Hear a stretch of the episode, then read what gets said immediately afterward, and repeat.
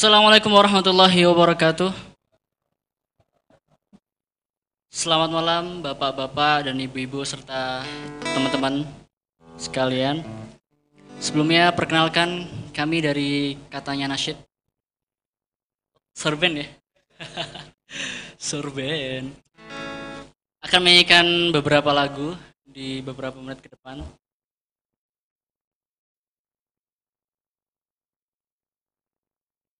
Oke, baru saja dibisikin ya. Sorben, Sound of Religion. Asik. Tangan. Oke. Di lagu yang pertama ini menceritakan tentang hati. Dikatakan di sini hati ada lima perkaranya. Obat hati ada lima perkaranya. Apa saja itu? Mari kita dengarkan. Wis. Yuk.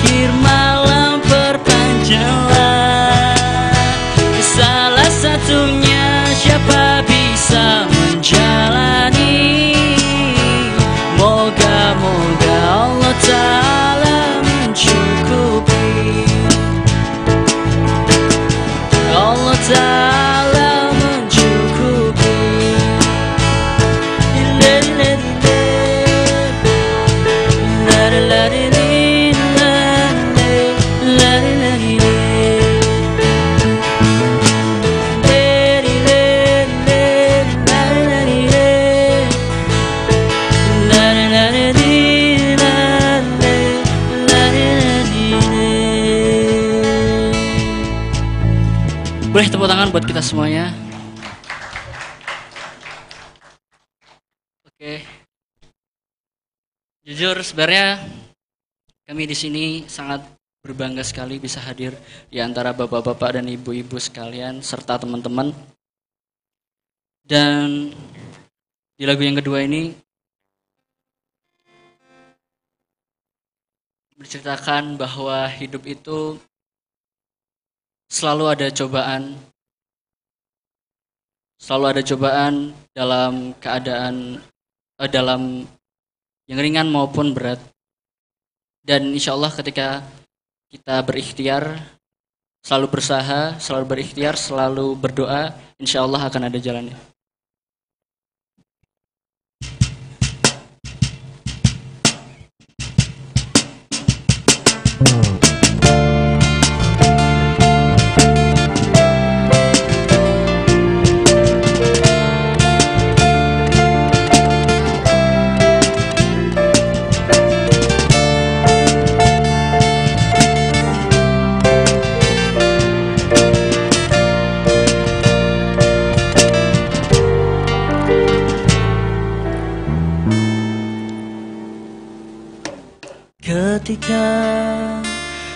tak sanggup melangkah. Hilang arah dalam kesendirian. Cara mentari bagai malam yang kelam. Tiada tempat untuk berlabuh. Berharap terus bertahan. lonesome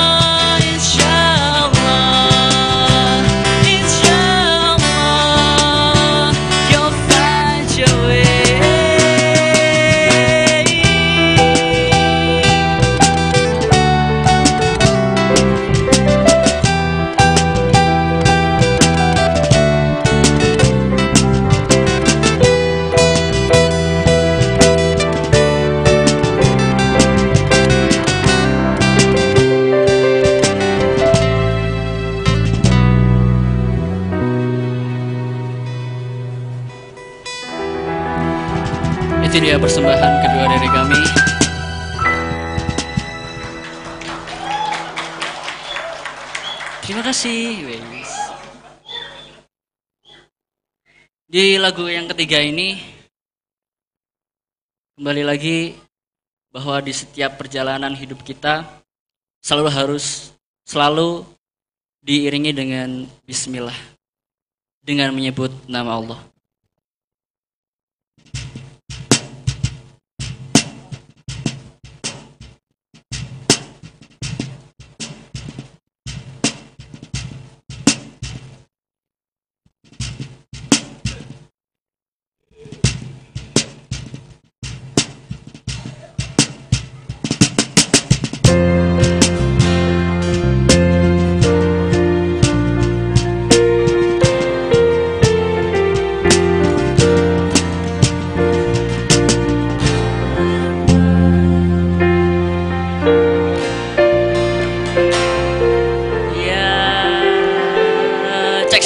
Ini cek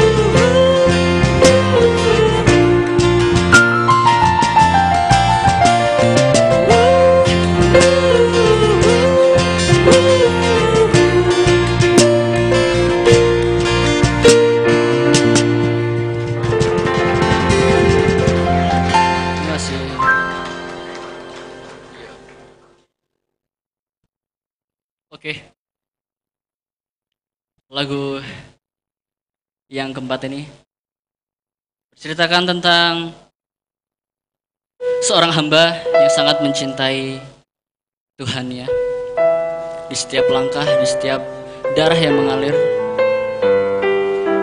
selalu ingin ada Allah di dalamnya.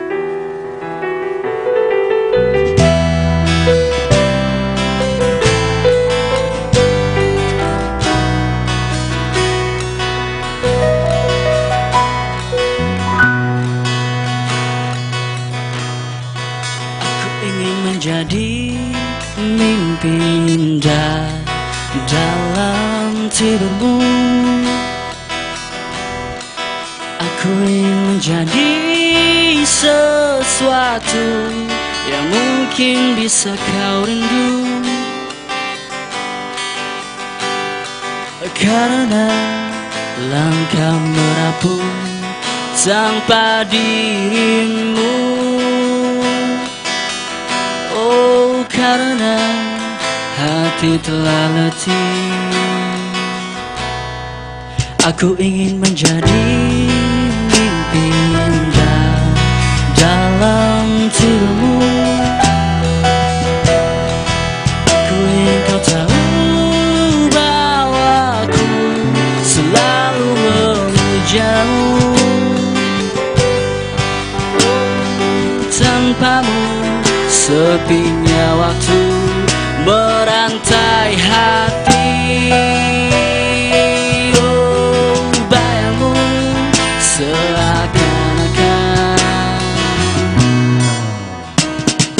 Kau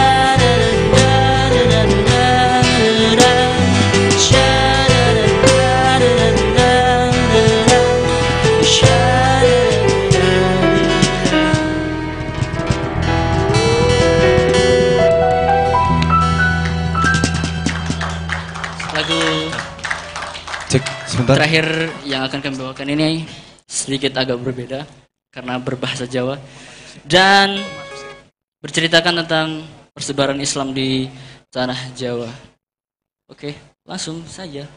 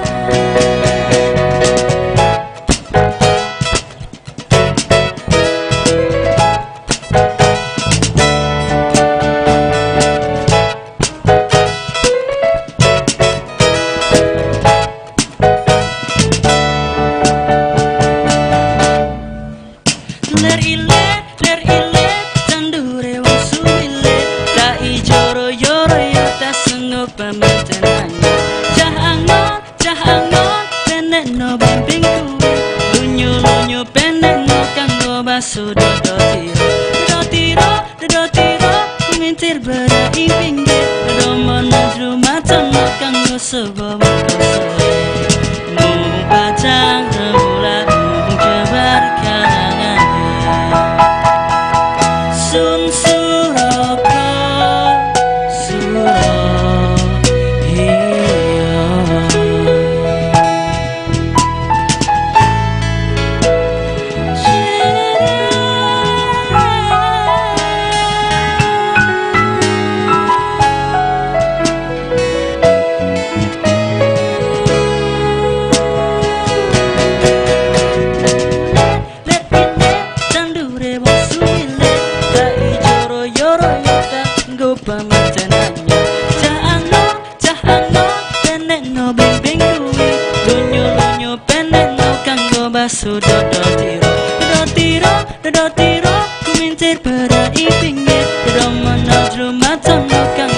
above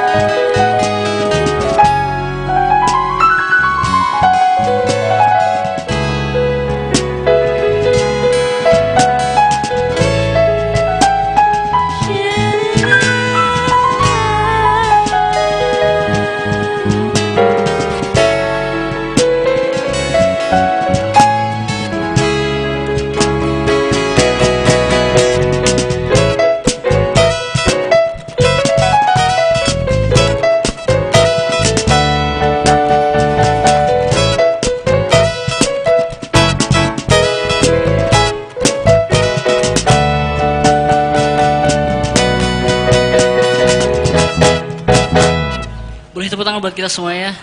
Itu dia lagu persembahan terakhir dari kami. Kami dari kata kami dari Sorben pamit undur diri. Sampai jumpa di lain kesempatan. Terima kasih. Wassalamualaikum warahmatullahi wabarakatuh. Waalaikumsalam warahmatullahi wabarakatuh. Ya, tepuk tangan untuk Sorben yang namanya baru diresmikan tadi malam. Jadi Sorben ini awalnya terinspirasi terinspirasi sama Sorjan Band. Tapi karena katanya nggak masuk nih Sorjan Band, ya bisa disambung aja jadi Sorben. Dan akhirnya kita menemukan Sornya itu Son of Religion karena menyanyikan lagu-lagu Islami. Oke, sambil menunggu eh, acara dimulai, mohon maaf untuk Bapak Ibu sekalian yang sebelah kanan kirinya masih kosong, silahkan bergeser, memberikan ruang kepada teman-temannya yang nanti akan hadir, karena semalam tuh sebenarnya konfirmasi baru 150 orang gitu. Tapi sampai tadi pagi sudah hampir 250 orang gitu. Dan kita nggak tahu, itu yang daftar ya. Jadi sampai tadi siang itu lebih dari 250 orang. Kita nggak tahu yang malam ini eh, tidak mendaftar kemudian langsung hadir ke sini itu berapa orang. Nah, kemungkinan jumlahnya meludak. Jadi buat bapak ibu sekalian yang depannya masih kosong silakan dipenuhi. Ini kayaknya ibu-ibu sebelah depan-depannya juga masih ada yang kosong. Nanti untuk konsumsinya bisa dipangku. Kita memberikan ruang kepada teman-teman kita yang belum hadir. Silahkan. Yang kalau ibu yang kirinya masih kosong silahkan bergeser ke kiri. Biar nanti bisa diisi dari kanan. Kemudian bapak-bapak silahkan yang depannya masih kosong juga silahkan diisi gitu. Ini walaupun kami tadi ngecek sampai belakang suaranya bagus, tapi kalau misalnya semakin ke depan suaranya semakin bagus dan pembicaranya semakin kelihatan gitu. Terutama moderatornya. Ya, Ibu sekalian silahkan sambil dipenuhi. Yang yang depan ini masih ada tiga kosong, maju mas. Udah nggak usah mikir iki nitip ngone sopo ngono. Jadi kalau misalnya ada yang ntar aku anu ya dicimkan satu tempat ya, jangan kita pokoknya yang datang duluan dapat kursi paling depan gitu. Sofa yang depan. Ibu-ibu silahkan ada yang yang baris berapa ini? Yang sebelah situ masih ada yang kosong. Nanti bapak-bapak di depannya masih ada tiga ini kosong nih. Di sini masih ada dua kosong. Dua yang yang bisa diisi. Yang depannya kosong langsung maju. Pindah. Ini juga masih ada yang kosong nih. Dua.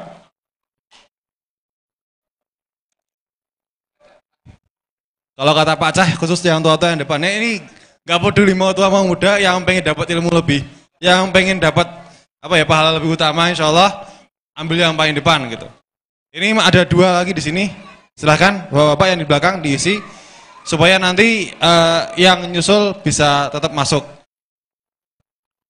Bapak Ibu sekalian, eh, agenda pada malam hari ini agenda taskif bareng. Yang kedua, kemarin sudah yang pertama di UIN bersama Buya Yunaris Ilyas. Ya ini sekaligus Stadium General Sorjan edisi Ramadan. Di Sorjan ini apa sih? Nanti kita akan bersamai oleh moderator yang beliau adalah apa ya istilahnya ketua koordinator santri Sorjan, santri Padepokan Sorjan. Nah ini kalau misalnya Bapak Ibu sekalian penasaran apa itu Sorjan, silahkan dibuka media sosialnya. Mungkin karena eh, sambil menunggu ya, sambil dibuka HP-nya, kemudian bisa cek di Instagram @sorjanku dan Facebooknya. Jadi kita siarkan langsung agenda pada malam hari ini di media sosial kita juga di Sorjanku Facebook. Buat bapak ibu-ibu yang mungkin temannya belum bisa hadir, pengen menikmati kajian, silahkan di-share semuanya. Kalau kita live di @sorjanku. Yang belum follow silahkan follow. Jadi eh baik bapak ibu sekalian yang depannya masih kosong silahkan diisi. Bapak-bapak udah mulai mengisi nih. Yang ini depan ini masih sebaris kosong nih. Silahkan di- diisi. Monggo.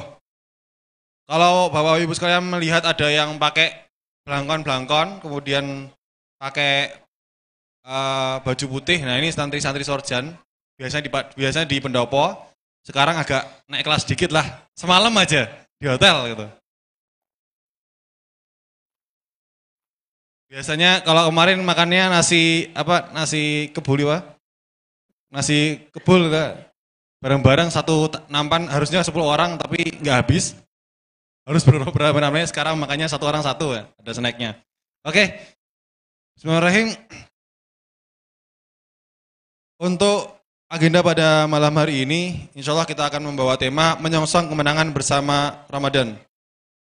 Bersama Ustadz Salim Afilah, yang nanti akan dimoderatori oleh Ustadz Akbar Setiawan.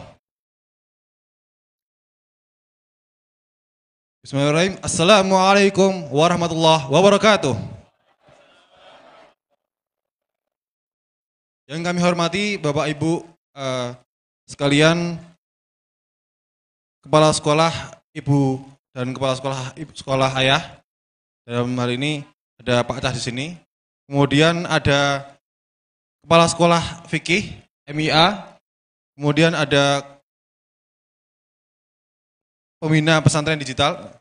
Kemudian ada seluruh santri Sorjan serta yang kami hormati pula Bapak Ibu hadirin serta taskif bareng dua menyongsong kemenangan bersama Ramadan. Marilah kita buka acara pada malam hari ini dengan, dengan bacaan tasmiyah bersama-sama. Semoga dengan bacaan tasmiyah ini bisa memberikan kepada kita, membukakan kepada hati kita, hati kita, semoga ilmu yang kita dapatkan pada malam ini bermanfaat. Untuk menyempurnakan pada malam hari ini, kami lanjutkan dengan pembacaan tilawah oleh saudara Fatih Zaidan Altof. Kepada beliau kami persilahkan.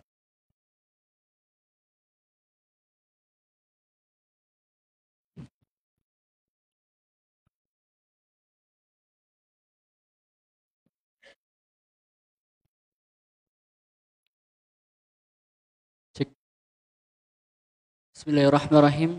Assalamualaikum warahmatullahi wabarakatuh.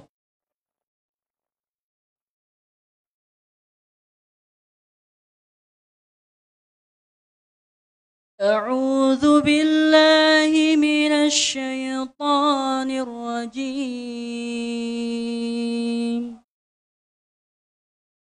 بسم الله الرحمن الرحيم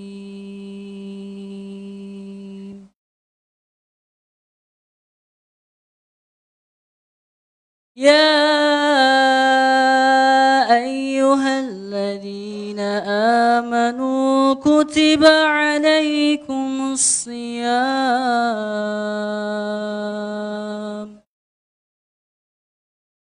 يا أيها الذين آمنوا كتب عليكم الصيام كما كتب على الذين من قبلكم. على الذين من قبلكم لعلكم تتقون.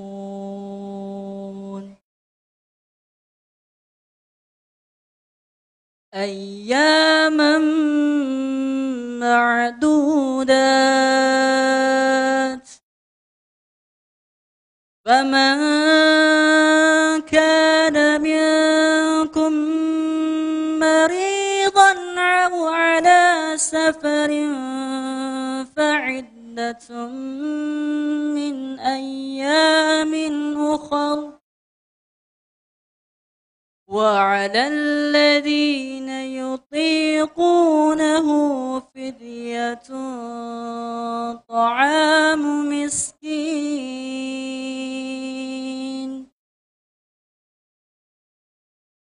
فمن تطوع خيرا فهو خير له. وأن تصوموا خير لكم إن كنتم تعلمون.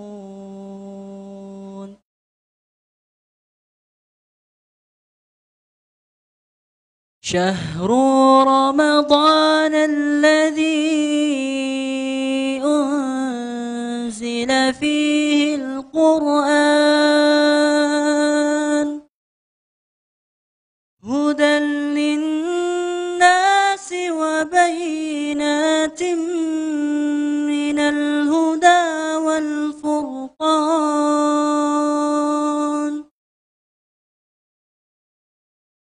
فمن شهد منكم الشهر فليصم ومن كان مريضا أو على سفر فعدة من أيام أخر يريد الله بكم اليسر ولا يريد بكم العسر ولتكملوا العدة ولتكبروا الله على ما هداكم ولتكبروا الله على ما هداكم ولعلكم تشكرون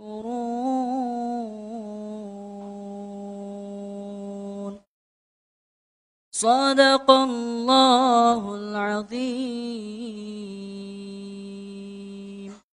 السلام عليكم ورحمة الله وبركاته Astagfirullahaladzim. Terima kasih kepada saudara Fatih Zaidan Altof yang telah membacakan SC Al-Quran. Eh, sekali, lagi, sekali lagi kami ingatkan kepada Bapak Ibu sekalian, yang depannya masih kosong silahkan diisi karena kami mendapatkan info masih ada teman-teman yang akan hadir dan nanti untuk bapak-bapak yang mungkin eh, tidak dapat tempat duduk bisa menambahkan ekstensi ya. Ini ada ekstensi untuk lesehan di depan. Nah, daripada teman kita langsung dapat ekstensi lesehan, mending kalau misalnya depannya masih kosong, silahkan maju dulu. Diisi dulu. Nah, ibu terutama ibu-ibu ya. Karena kalau ibu-ibu nanti ada yang masih datang terus nggak dapat tempat duduk, nah kita nggak tahu taruh mana nanti. Oke, Bapak Ibu sekalian, eh, acara pada malam hari ini eh, demi kelangsungan acara dan kehikmatan acara pada malam hari ini kami mohonkan kepada Bapak Ibu sekalian yang mungkin handphonenya masih mode eh, berbunyi ya, mungkin di mode silent supaya nanti nggak terganggu dengan suara-suara dering. Nah, sebelahnya barangkali ada yang pengen fokus ikut eh, kajiannya, silahkan di mode getar atau sunyi, kemudian bisa juga dibuka dulu HP-nya sambil di, sambil mengalihkan ke mode getar atau sunyi, sunyi buka Instagramnya, follow @sorjanku. Nah, tetap promosi. Jadi acara pada malam hari ini diselenggarakan oleh Sorjan. Sorjan ini adalah sekolah rohani berjenjang yang kalau Sorjan itu untuk bapak-bapak diadakan setiap hari Senin malam. Kalau untuk ibu-ibu gimana kalau pengen ikut kajiannya? Ada Sorjan versi ibu-ibu namanya Soroja. Informasinya seperti apa? Silahkan ikuti acara ini sampai selesai. Oke. Kemudian acara ini didukung juga eh, oleh Balai Belajar Masyarakat, Wonderful Fam- Wonderful Fa- Wonderful Family Institute, MIA, HBO, Halakoh Bisnis Online, Utsmani, Sekolah Ibu, Sekolah Ayah, Ngaji Bareng, Jogja Family Center, Rumah Keluarga Indonesia, dan Lazisku. Bahagia bersama Al-Quran. Oke. Selanjutnya, karena sebagai sponsor utama, nah kami kami ingin memperkenalkan. Ada di pojok sana ada logonya Lazisku. Lazisku itu apa sih? Kayaknya masih baru, baru di eh, baru di telinga kita. Gitu. Yang pernah kita dengar mungkin Lazismu sama La- Lazisnu. Nah, Lazisku itu apa? Maka dari itu kita perlu mengetahui apa itu Lazisku. Kita langsung sambut saja eh, yang akan memberikan penjelasan apa itu Lazisku, yakni Ustadz Henry Dunan. Kepada beliau kami persilahkan.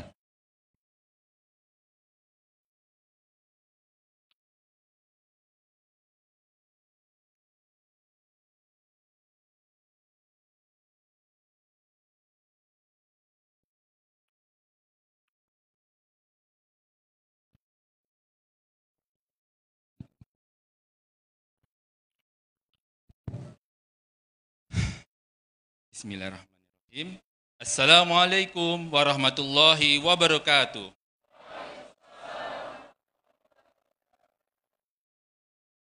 Alhamdulillahirabbil alamin. Allahumma shalli ala Muhammad wa ala.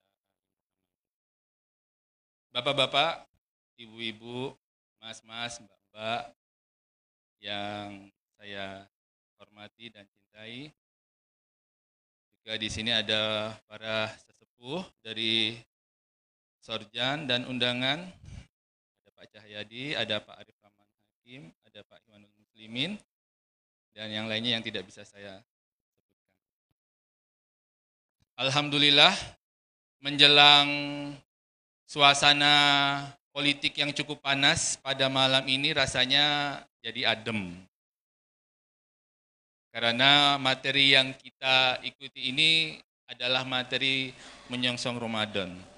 Mudah-mudahan ya kita bisa mendapatkan banyak hal. Nah, pada kesempatan kali ini kami ingin memperkenalkan namanya uh, sebuah lembaga ambil zakat yang baru bernama Lazisku. Lazisku ini adalah singkatan dari Lazis Quran. Baik, selanjutnya. Nah ceritanya, the, ini Lazisku sebenarnya punya sejarah yang cukup panjang. Uh, pertama, uh, mohon slide-nya. Nah, jadi kita dulu sebelum Lazisku ini lahir sudah berdiri namanya Rumah Tafid Al-Quran Usmani di Sleman, tepatnya di Monjali. Di sini kalau lihat mbak-mbaknya yang pakai rompi, nah itu santri-santri dari Rumah Tafid Al-Quran Usmani, yang putri. Kalau yang di sini sekarang angkatan kelima kalau tidak salah. Nah, next, terus selanjutnya setelah kita punya rumah tafid Usmani Putri yang lambangnya di pojok sebelah kanan atas, juga kita kemudian diberi amanah untuk mengelola rumah tafid Usmani yang putra, gitu. Rumah Tafid Al-Quran yang Putra. Ini adalah angkatan yang kedua. Gitu. Kalau sekarang sudah angkatan yang ketiga. Oke, next. Nah, sekarang yang terbaru, Lazisku mengelola sebuah pesantren digital, digital entrepreneurship di tepatnya di belakang rumah sakit daerah Slem, uh, rumah sakit umum daerah Sleman. Uh, kerjasama dengan uh, apa pesantren Al Hadi dari almarhum Ustadz Nasir Haris. Jadi kita bekerja sama di sini ada kajiannya dan juga dibekali dengan materi-materi digital. Oke, selanjutnya. Nah, dari sana kemudian barulah kita punya ide, muncullah namanya lembaga Lazisku, Lazisku, Lazis Quran. Dan kami punya visi adalah bahagia bersama Al-Quran. Kenapa? Kalau kita ingin sukses, kita harus bahagia dulu. Dan sukses dengan uh, bahagia dengan Al-Quran, insya Allah suksesnya juga luar biasa. Baik, selanjutnya next. Saat ini pembina kami adalah beliau Abdul Aziz Al Hafiz. Beliau ada di Jakarta. Jadi beliau ini uh, sudah menghasilkan banyak buku dan kemudian sudah mengisi di mana-mana. Beliau adalah pimpinan uh, rumah tafid di Jakarta. Lalu sekarang di Jogja pimpinan kami juga namanya Ustadz Abdul Aziz. Bedanya tidak pakai Al Hafiz dan pakai insinyur gitu. Nah, beliau adalah pimpinan uh, Rumah Tafid Al-Qur'an Usmani. Oke, okay, uh, di sini juga yang sudah hadir Pak Arif Rahman Hakim tadi adalah manajer humas dan kerjasama. Oke, okay, selanjutnya, ya, Nah, lalu apa sih program-program dari Rumah Tafid, uh, maaf, uh, program dari Lazisku? Semua program kami punya DNA Al-Quran. Kita lihat yang pertama, program kami yang pertama adalah Wakaf Al-Quran sebanyak 999. Jadi termotivasi dengan Asmaul Husna yang ada angka 9. Cuman kalau 99 terlalu sedikit ya. 999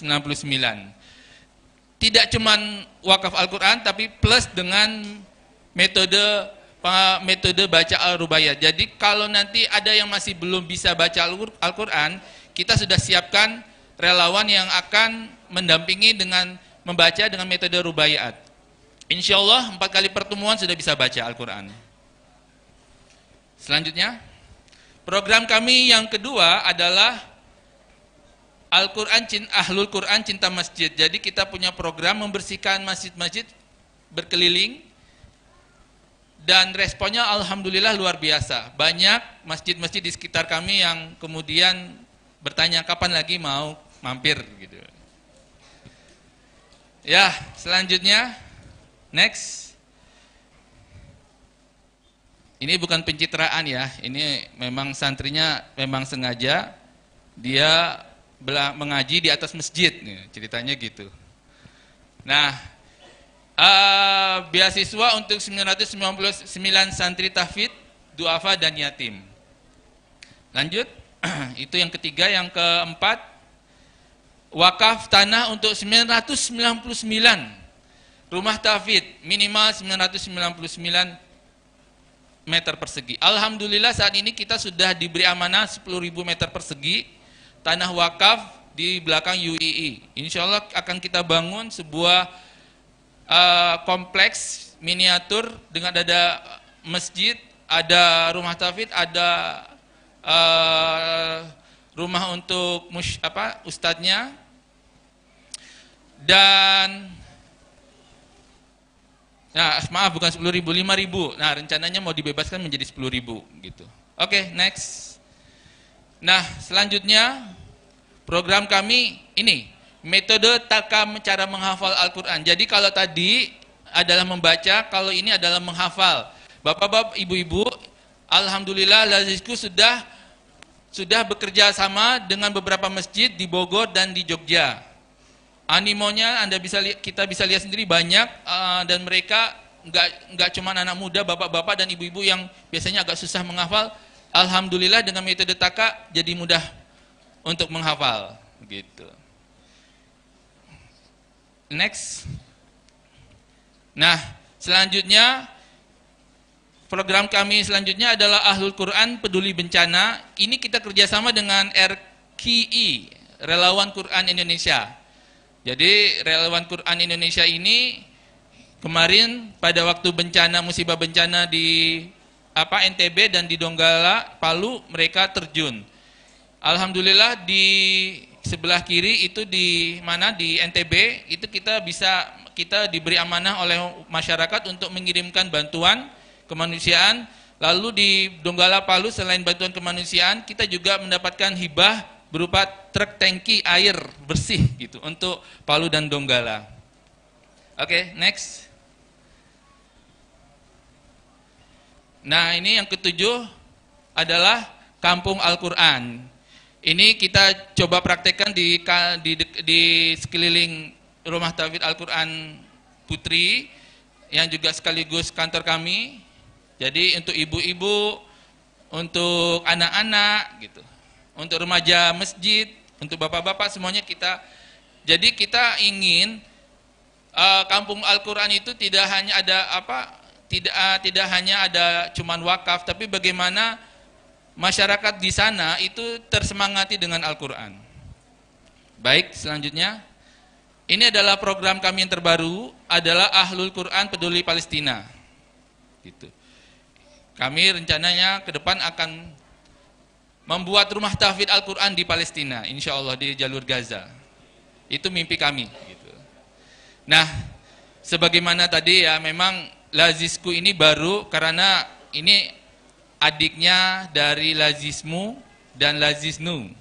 Lazis Muhammadiyah dan Lazis NU. Nah, sekarang kita ada Lazisku gitu. Oke, okay, next.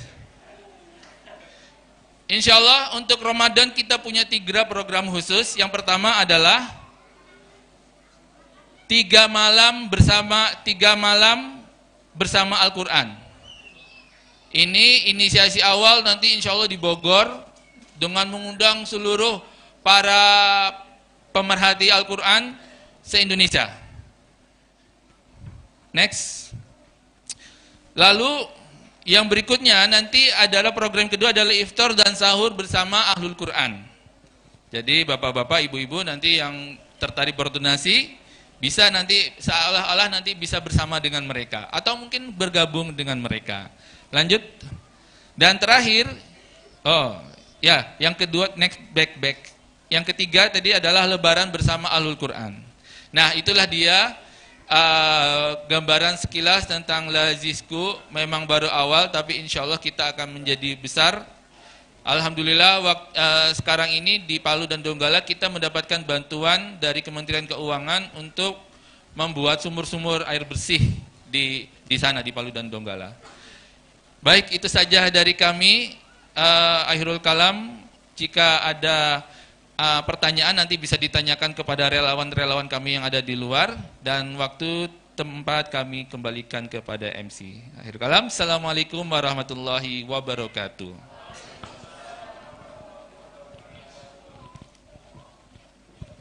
Ya, terima kasih kepada Ustaz Hendy Duran yang telah menyampaikan sosial oh, mem,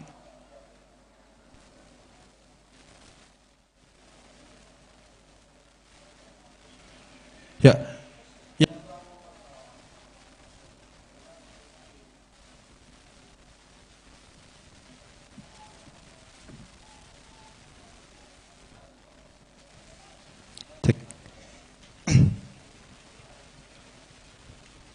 Terima kasih kepada Ustadz Henry Dunan yang telah menyampaikan terkait dengan uh, lazisku yang katanya adanya lazismu dan lazisnu.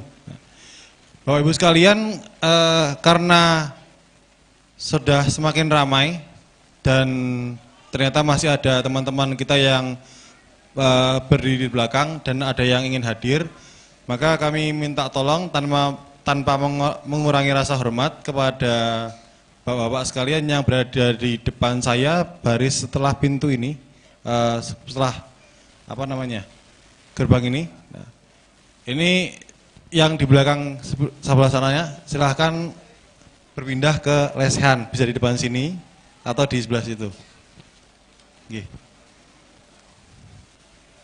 Mohon maaf kepada bapak-bapak sekalian, terutama yang muda-muda. Nek kalau bisa yang di depannya muda-muda yang ngalah, kasihan sama bapak-bapaknya. Silakan di, atau yang di depan sini nggak masalah, di depan soft depan masih lebar, masih luas, dipenuhi. Supaya nanti karena baris yang di situ akan dipakai oleh ibu-ibu karena ada ibu-ibu yang belum kedapatan tempat. Monggo. Di depan juga boleh, Mas. Di sini masih ada space banyak. Bisa dua baris, tiga baris lah.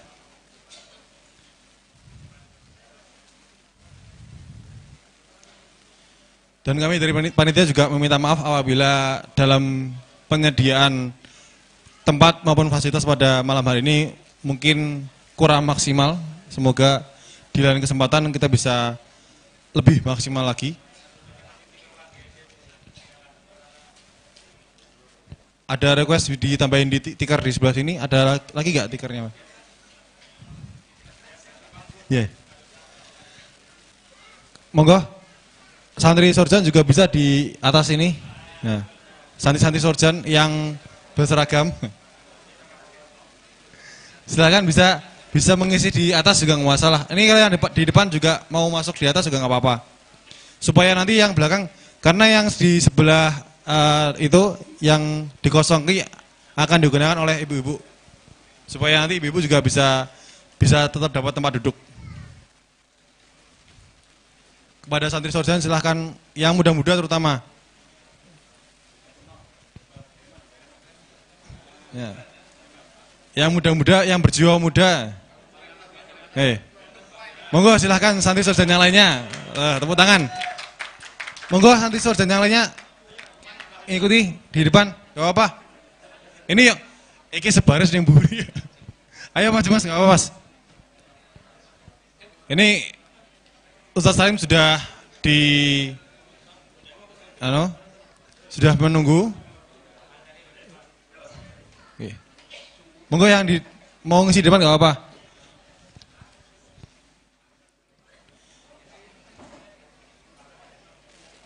Mau mas yang di sebelah sini kita isi soft yang lebih depan dulu. Monggo, monggo. Ini membawa suasana sorjan di pendopo ke hotel.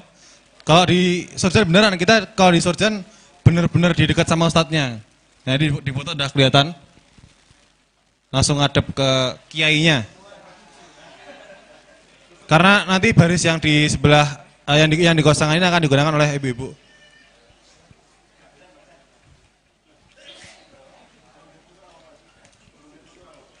Ini yang depan juga masih kosong, silahkan diisi.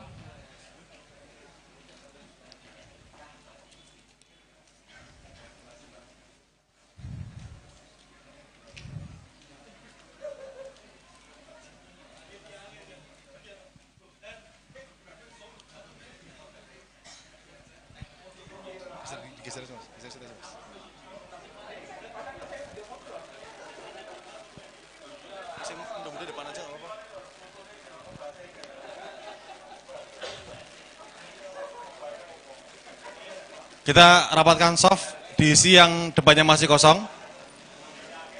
Eh, semakin cepat kita merapikan barisan, semakin cepat acara utama dimulai.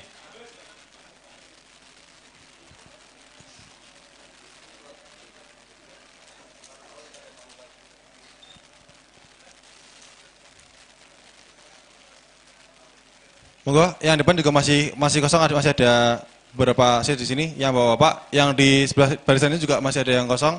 Silakan diisi. Di depan juga silakan menemani bapak-bapak. Insya Allah lebih afdol di depan ber- bersama kiai-kiai ini. Baik, selanjutnya acara inti pada malam hari ini yakni materi tasqif bareng bersama Ustaz Said yang akan dipandu oleh Ustadz Akbar Setiawan. Kepada Ustadz Akbar Setiawan yang akan memadu acara, kami persilahkan.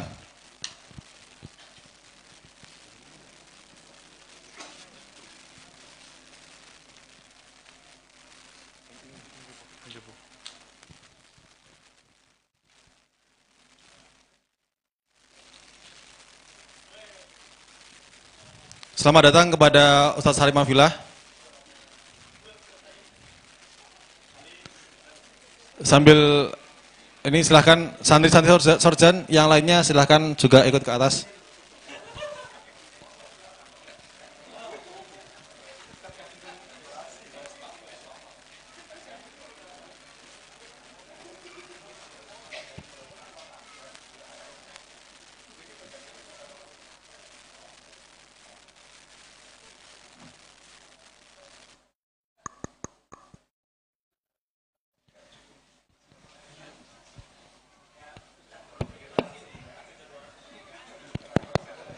Cek. Assalamualaikum warahmatullahi wabarakatuh. Alhamdulillah. Alhamdulillahilladzi khalaqal mauta wal hayata liyabluwakum ayyukum ahsan wa amala. Asyhadu an la ilaha illallah la syarikalah wa asyhadu anna Muhammadan abduhu wa rasuluh. Allahumma shalli ala Muhammad wa ala Muhammad. Wa qala ta'ala ya ayyuhalladzina amanu ittaqullaha haqqa tuqatih wa la tamutunna illa wa antum muslimun. Alhamdulillah pada malam hari ini seperti yang telah kita rencanakan bersama-sama kita semuanya bisa hadir dalam suasana yang sangat meriah dengan tajuk taskif bareng 02 eh kedua maksudnya gitu.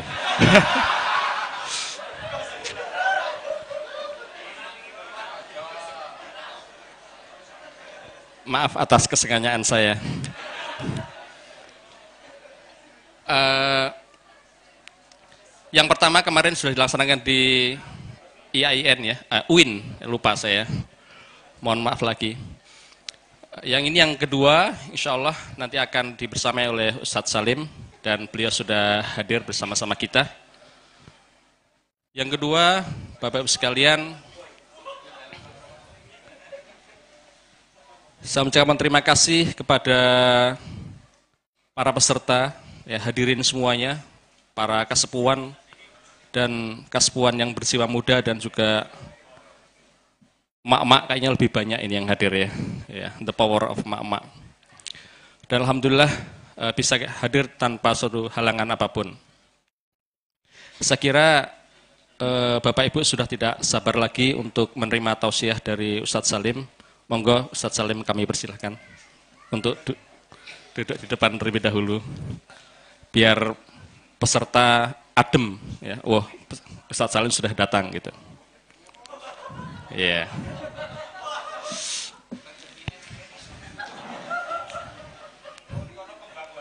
Oh iya. Iya.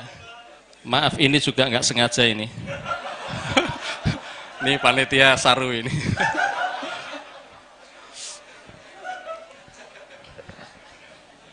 Saya jadi lupa ini mau ngomong apa ini. Eh, Bapak Ibu sekalian, yang pertama sebelum kita saya serahkan kepada Ustadz Salim, bahwa acara ini diselenggarakan oleh Sorjan. Jadi Sorjan itu tadi sudah jelaskan, eh, itu adalah pengajian yang diadakan oleh Ma'had Al-Ghazali. Nah insya Allah Ma'had Al-Ghazali akan berdiri tahun 2019, ya sebentar lagi. Nah ini awal-awalan kita membuat tasir taskif dan eh, kajian-kajian bareng di rumah beliau eh, setiap Senin malam kalau bapak-bapak. Makanya ini kalau bapak ibu sekalian ada yang pakai belangkon ini baju dan sebagainya ini sorjan ya ini eh, ini santri berarti ya santri sorjan yang setiap Senin malam hadir kajian Ihya Ulumuddin. Ya. Nah ini penting ya, Ihya Ulumuddin juga sangat penting terutama nanti pasca pemilu. Ya, obat stres. Yang kedua, kalau yang ibu-ibu nanti bisa namanya Seroja setiap Senin juga dan insya Allah untuk eh, karena ini menjelang Ramadan nanti akan kita eh, off-kan dulu, akan kita berhentikan dulu dan diganti dengan kajian eh, Ramadan, insya Allah. Ya. Jadi silahkan segera Bapak Ibu sekalian mendaftar, Senin malam dan Senin sore di rumah Ustadz Ghazali. Saya kira itu saja Bapak Ibu sekalian. Eh, mari kita awali dulu semua kajian ini dengan bacaan basmalah bersama-sama. Bismillahirrahmanirrahim. Kepada Ustadz Salim kami persilahkan.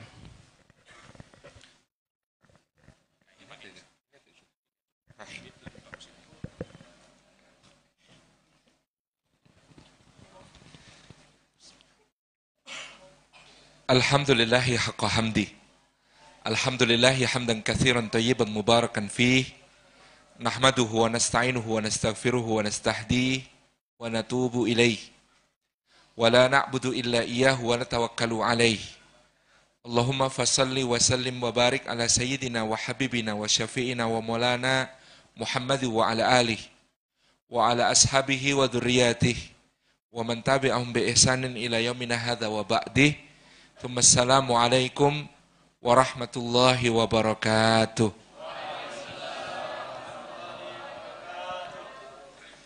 Hadrat al-afadil, para sesepuh, bini sepuh, nasi sepuh, yang kita muliakan, yang berkenan hadir bersama kita untuk menambah bobot berkah bagi majelis ini. Jazakumullah anna khairan. Hadratal Mukarramin, para asatid, para ustadzat, guru-guru umat yang dengan tawaduk berkenan pula bersama dengan kita semua. Para hadirin hadirat, wabil khusus santri Sorjan yang dimuliakan oleh Allah Subhanahu wa taala dan ke semua yang tidak dapat kami sebut satu persatu. Puji syukur kehadirat Allah atas simpan karunia-Nya pada malam hari ini Allah menghimpun kita di dalam majelis ilmu. Mudah-mudahan setiap langkah yang kita tempuh menuju ke tempat ini, tiap tapaknya menjadi pemudah jalan kita semua menuju ke surga. Dan duduk kita semua semoga termasuk taman di antara taman-taman surga tempat Allah mencurah-curahkan rahmatnya, menaungkan sayap-sayap malaikatnya, menurunkan sakinah ke dalam hati kita, dan menyebut-nyebut nama kita semua dengan bangga pada makhluk-makhluk mulia yang ada di sisinya. Bapak Ibu ikhwan dan akhwat yang dimuliakan oleh Allah Subhanahu wa taala untuk menyambut Ramadan biasanya digunakan kata tarhib pakai hak karena kita hendak mengatakan marhabban ya Ramadan. Tetapi kalau menggunakan huruf hak tebal, tarhib jadi keliru. Maka kemudian ada yang karena takut keliru tarhib dipilih kata sebaliknya yaitu tarhib. Sebuah semangat untuk menyambut Ramadan dengan rasa cinta, dengan rasa suka. Tapi kata tarhib itu memang tergantung kata penyambungnya apa. Raghibaan dengan raghiba fi maknanya berbeda. Faman raghiba an sunnati maka maknanya benci. Siapa yang benci pada sunnahku. Tapi kalau faman raghiba fi sunnati artinya siapa yang cinta pada sunnahku. Jadi ada kata-kata bahasa Arab yang tergantung kata sambungnya. Maknanya bisa menjadi berkebalikan. Jamaah yang dimuliakan oleh Allah Subhanahu wa taala, kita mendapatkan anugerah yang sangat besar dari Allah Subhanahu wa taala sebagai umatnya Rasulullah sallallahu alaihi wa alihi wasallam dengan anugerah bulan Ramadan. Ketika ayat ke 185 surat Al-Baqarah belum turun, maka umat Nabi Muhammad sallallahu alaihi wasallam mewarisi tradisi bulan-bulan haram atau bulan-bulan mulia itu ada empat. Minha arba'atun hurum, ada empat bulan haram. Bulan haram itu adalah Dhul Qa'dah, Dhul Hijjah, Muharram, dan Rajab. Jadi kita sekarang berada di bulan haram, bulan yang mulia. Jadi dia ada tiga yang berturutan, Dhul Qa'dah, Dhul Hijjah, Muharram dan ada satu yang mendiri yaitu bulan Rajab. Nah, ini adalah bulan-bulan di mana Allah Subhanahu wa taala menganjurkan umatnya untuk memperbanyak ketaatan kepadanya dengan menjanjikan balasan ketaatan yang berlipat-lipat di bulan haram itu menurut sebagian ulama juga karena di situ ada mafhum mukhalafahnya berarti kalau dosa juga berlipat. Ini di bulan haram. Jadi Allah Subhanahu wa taala mendorong kita semuanya untuk berketaatan dengan banyak-banyak melakukan hal-hal yang baik di keempat bulan haram ini. Puncaknya dari empat bulan haram ini ada di sepuluh hari pertama bulan Dhul Hijjah. Maka dulu ketika Imam Nawawi membahas manakah yang lebih utama, sepuluh hari terakhir Ramadan ataukah sepuluh bulan, eh, sepuluh hari pertama bulan Dhul Hijjah, beliau mengatakan 10 hari terakhir Ramadan utama lebih utama malamnya. 10 hari pertama bulan Dhul Hijjah utama lebih utama siangnya.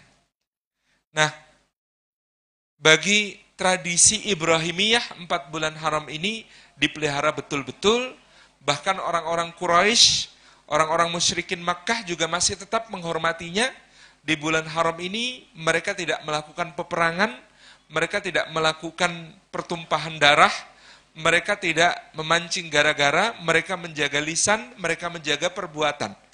Ini yang mereka lakukan di keempat bulan haram ini. Jadi ini menjadi satu penghormatan kepada empat bulan ini yang secara tradisi terus-menerus diwariskan bagi umat yang hanif. Tetapi Allah Subhanahu wa taala menyembunyikan Ramadan dan hanya menganugerahkannya kepada umatnya Muhammad sallallahu alaihi wa alihi wasahbihi wasallam dimulai pertama-tama dengan perintah puasa yang pada awalnya adalah perintah yang bukan terkait dengan bulan Ramadan. Surah Al-Baqarah ayat ke-183, A'udzubillahi minasyaitonirrajim. Ya ayyuhalladzina amanu kutiba alaikumus siyamu kama kutiba alal ladzina min qablikum la'allakum tattaqun. Ayat ini kita bisa baca dalam uh, penjelasan tarikhut tasyri' oleh Imam Al-Qurtubi dalam Al-Jami' di Ahkamil Quran bahwa ayat ini turun pada awal di Madinah sebagai salah satu bagian dari peneguhan bahwa Muhammad Shallallahu Alaihi Wasallam adalah pewaris dan pelanjut risalah nabi-nabi terdahulu. Jadi ketika Rasulullah SAW awal hadir di Madinah, maka Allah hendak menunjukkan kepada kaum ahli kitab bahwa Muhammad SAW betul-betul seorang yang menjadi penerus dan pewaris risalah nabi-nabi terdahulu. Maka segala syiar ibadah di kota Madinah di awal-awal hijrah itu dilaksanakan dengan tata cara yang sangat mirip dengan apa yang ada pada umat-umat terdahulu. Salat. Salatnya menghadap ke mana? Ke Masjidil Aqsa. Jadi salat di awal di Madinah menghadap ke Masjidil Aqsa. Meskipun perintah menghadap kiblat ke Masjidil Aqsa ini sudah ada sejak di Makkah. Tapi Rasulullah kalau di Makkah karena saking cintanya kepada Ka'bah, beliau kalau sholat di Makkah itu di belakang rukun Yamani. Apa konsekuensinya kalau sholatnya di belakang rukun Yamani? bisa menghadap Masjidil Aqsa sekaligus pas di depannya menghadap Ka'bah. Karena rukun Yamani itu sudut Ka'bah yang terletak di sebelah selatan. Jadi Rasulullah sholatnya di situ, di depan rukun Yamani, menghadap Ka'bah, sekaligus menghadap kiblat beliau di Masjidil Aqsa. Tapi begitu di Madinah, maka sudah tidak bisa lagi. Karena Makkah ada di selatan, dan Masjidil Aqsa ada di sebelah utara. Sehingga ketika sholat yang dilakukan adalah menghadap ke Masjidil Aqsa dan membelakangi Masjidil Haram. Ini yang kemudian menjadi peneguh bahwa Muhammad SAW adalah penerus dari risalah Rasulullah SAW terdahulu yang sebagian besar dari mereka diutus di Masjidil Aqsa. Demikian pula dalam penampilan dikatakan oleh Ibnu Abbas radhiyallahu anhu bahwa Rasulullah pada awal hijrah di Madinah beliau ketika awal-awal di Madinah senang sekali memakai pakaian para pemuka ahli kitab. Seperti apa pakaiannya? Jubah beliau berwarna asfar, dicelup warna kuning. Jadi Rasulullah memakai jubah kuning di luar gamisnya. Kemudian dari sisiran rambut beliau juga sisiran para pemuka ahli kitab, yaitu disisir tarik ke belakang tanpa belahan. Ini adalah sisirannya para pemuka ahli kitab pada saat itu. Kemudian beliau juga gitu ya dalam berbagai segi, masya Allah beliau sangat mirip dengan para pemuka ahli kitab. Nah termasuk juga perintah puasa yang turun awal di Madinah, surah Al-Baqarah ayat ke-183 menyebutkan kama kutiba alal ladina min qablikum. Sebagaimana diwajibkan atas orang-orang sebelum kalian auqatan wa kaifiyatan. Kata Imam Al-Qurtubi dalam tafsirnya auqatan dalam waktunya wa kaifiyatan dan juga dalam tata caranya yakni serupa sama dengan apa yang dilaksanakan oleh umat terdahulu. Auqatan kapan waktunya ini terdapat dua pendapat, satu pendapat dilemahkan oleh Imam Al-Qurtubi, dikatakan ini adalah puasa Yaumu Ashura, hari Ashura.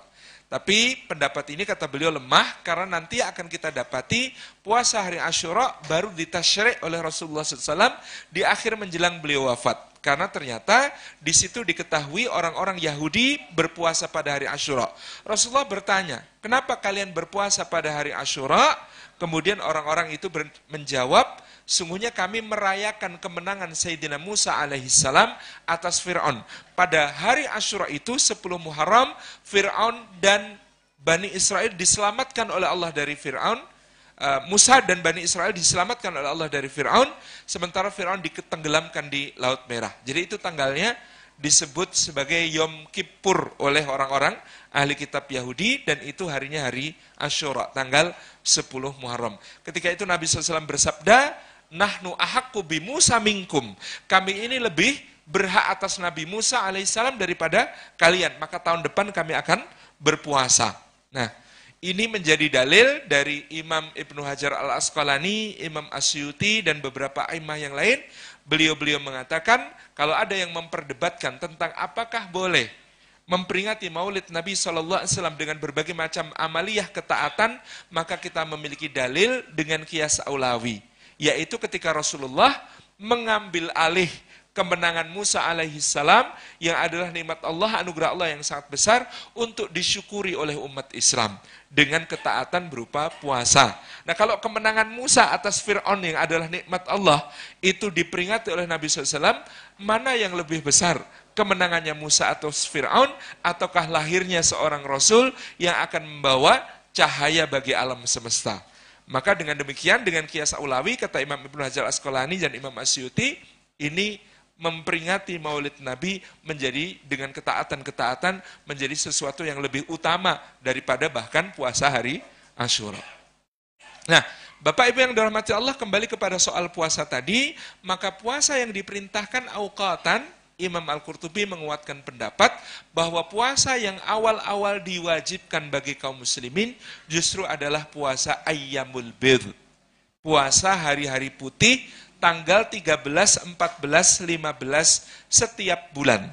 Jadi ini adalah puasa yang kama kutiba ala ladina min qablikum karena didapati berbagai riwayat tentang bagaimana umat-umat terdahulu juga mengagungkan dan mempuasai hari-hari pada tanggal 13, 14, 15 setiap bulan.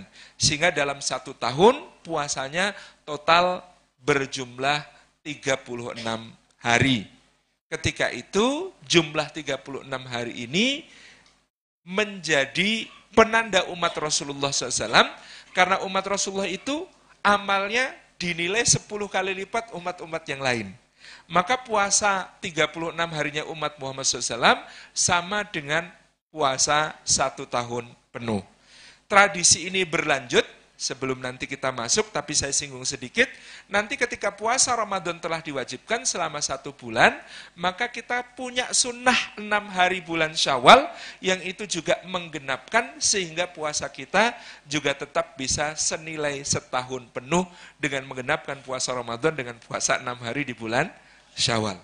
Nah Bapak Ibu yang dirahmati Allah kembali kepada tarikh tasyrik tadi, maka pada tahun pertama Hijriyah, pada saat itu, yang dilaksanakan oleh Rasulullah SAW bersama para sahabat adalah salat yang menghadap kiblat ke Masjidil Aqsa, syiar-syiar agama yang sesuai dengan apa-apa yang ada pada umat terdahulu, puasa yang dilaksanakan awqatan waktunya sesuai dengan umat-umat terdahulu, wa kaifiatan. Oh ya, belum saya singgung, wa kaifiatan tata caranya adalah seperti yang dilaksanakan oleh umat terdahulu. Tata caranya bagaimana? Puasa itu tidak pakai makan sahur. Puasanya dimulai begitu bangun tidur.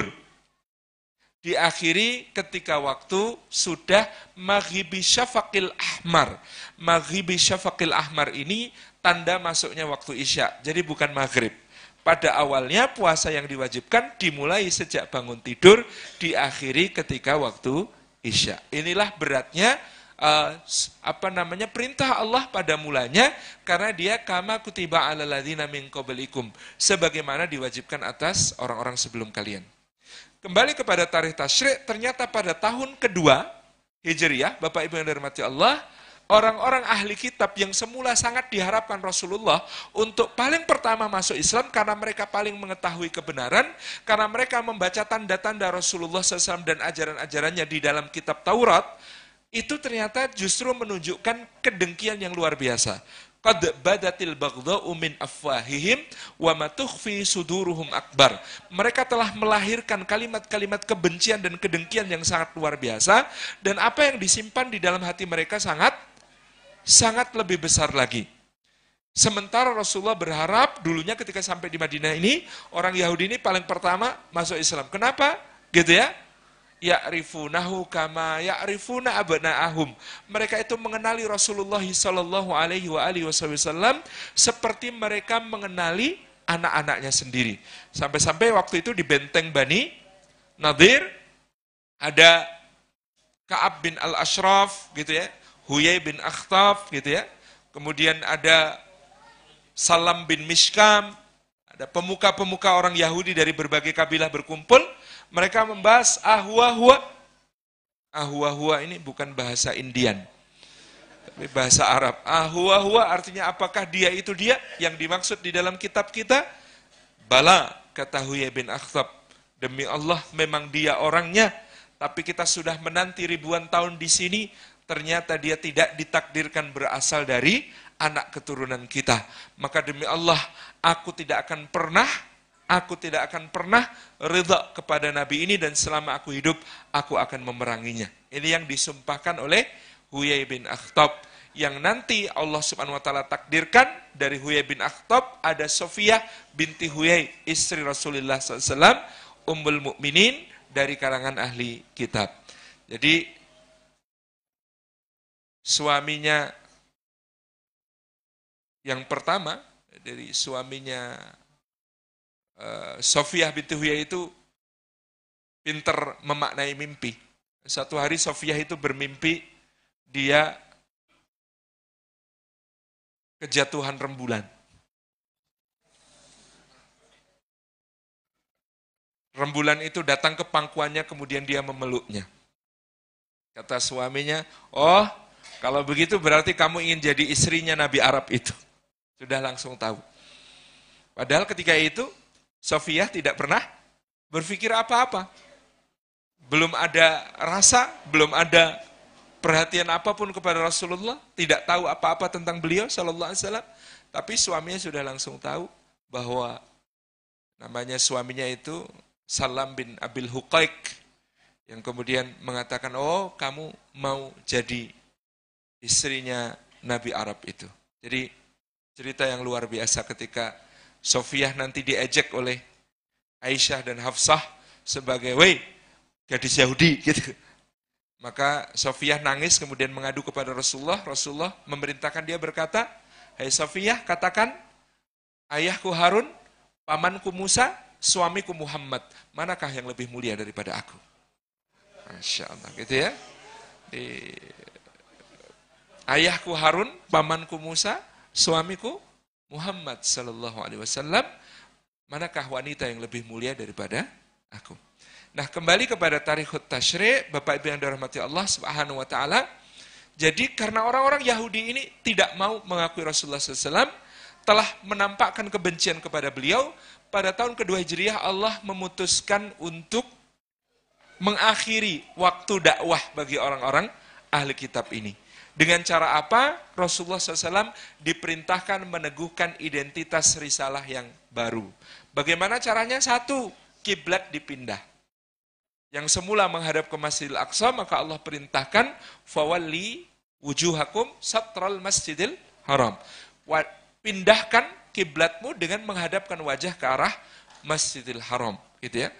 Kata Allah ketika itu sebenarnya Allah tahu Rasulullah itu lebih ridha dengan kiblat yang lebih suci, lebih agung peninggalan Ibrahim alaihissalam, yaitu Ka'bah Baitullah.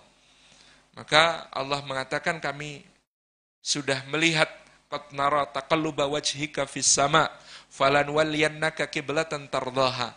Hai Muhammad kami lihat kamu sudah berulang kali memandang ke langit memohon keputusan dari Allah. Karena umat ini sudah tidak bisa diharapkan si ahli kitab ini, maka engkau hendak memohon supaya kiblatnya dipindah ke Masjidil Haram.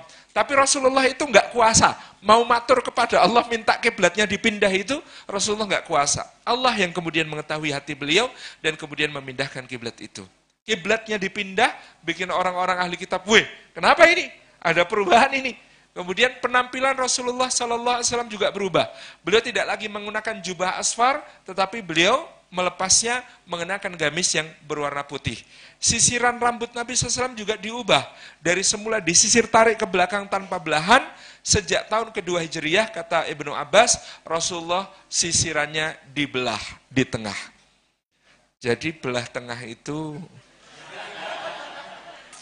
bukan bukan sekedar Andi Lau style tahun 90-an gitu ya. Tapi pada waktu itu khalifuhum Allah memerintahkan selisilah mereka. Salah satu caranya melisi mereka dengan sisiran rambut Rasulullah yang diubah dari semula eh, ditarik ke belakang menjadi dibelah. Nah, Bapak Ibu yang dirahmati oleh Allah Subhanahu taala dan yang ketiga tentu saja adalah tentang puasa. Puasa ini kemudian diubah oleh Allah Subhanahu wa taala dari klausul ayat ke-183 dan 184 yang ada ayam makdudat, hari-hari yang tertentu yang ditafsiri oleh Imam Al-Qurtubi sebagai ayamul bid. Kemudian di ayat ke-184 ada klausul tentang siapa yang sakit atau bepergian. Itulah penandanya. Kenapa ini dua perintah yang berbeda? Di ayat ke-185 juga ada klausul tentang siapa yang sakit atau bepergian. Sama, kenapa diulang? Karena ini adalah dua perintah yang berbeda. Ayat ke-183 dan 184 adalah perintah puasa kama kutiba ala ladina min. Puasa seperti orang-orang sebelum kalian. Sementara ayat ke-185 adalah perintah puasa untuk meneguhkan sebuah identitas baru umat Islam saat itu di hadapan umat-umat yang lain dengan puasa yang dihimpun di bulan Ramadan. Bapak Ibu ada cerita lucu pada saat puasa diperintahkan kama kutiba ala ladina min qablikum dulu itu puasanya para sahabat Ansor kadang-kadang tersambung-sambung. Kenapa tersambung-sambung? Karena mereka kerja di ladang, pulang-pulang itu sudah maghrib, kemudian wudhu, sholat maghrib, habis sholat maghrib itu nunggu waktu berbuka yang maghribi syafiqil ahmar tadi, itu sambil layah-layah. Nah ketika dia layah-layah, tertidur. Nah ketika tertidur, bangun. Karena puasa hari berikutnya dimulai saat bangun tidur, maka bangun tidur sudah harus puasa untuk hari berikutnya. Jadi ini dialami oleh para sahabat Ansor. Sering mereka puasanya kesambung-sambung sampai tiga hari sampai saking lemesnya, lemes luar biasa. Jadi memang puasa pada awal diperintahkan ini salah satu bentuk ibadah yang paling berat. Maka nanti akan ada curhatnya para sahabat radhiyallahu anhu ajmain pada ayat ke-186. Tapi sebelum ayat 186 kita lihat ayat 185 Allah Azza wa Jalla berfirman A'udzubillahi minasyaitonir rajim Syahrul Ramadan alladzi unzila fihil Qur'an hudal linnasi wa bayyinatin minal huda wal furqan faman syahida minkum syahra falyasumhu. Di sinilah perintah puasa Ramadan itu diturunkan. Maka dulu kalau ikut cerdas cermat agama waktu SD, itu perintah puasa Ramadan diturunkan Allah dalam surat Nah, jawabannya bukan Al-Baqarah 183, tapi Al-Baqarah 185.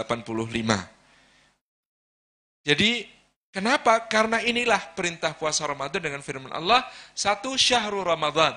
Bulan Ramadan itu adalah bulan yang mulia. Alasan kemuliaannya satu, ungzila fihil Quran.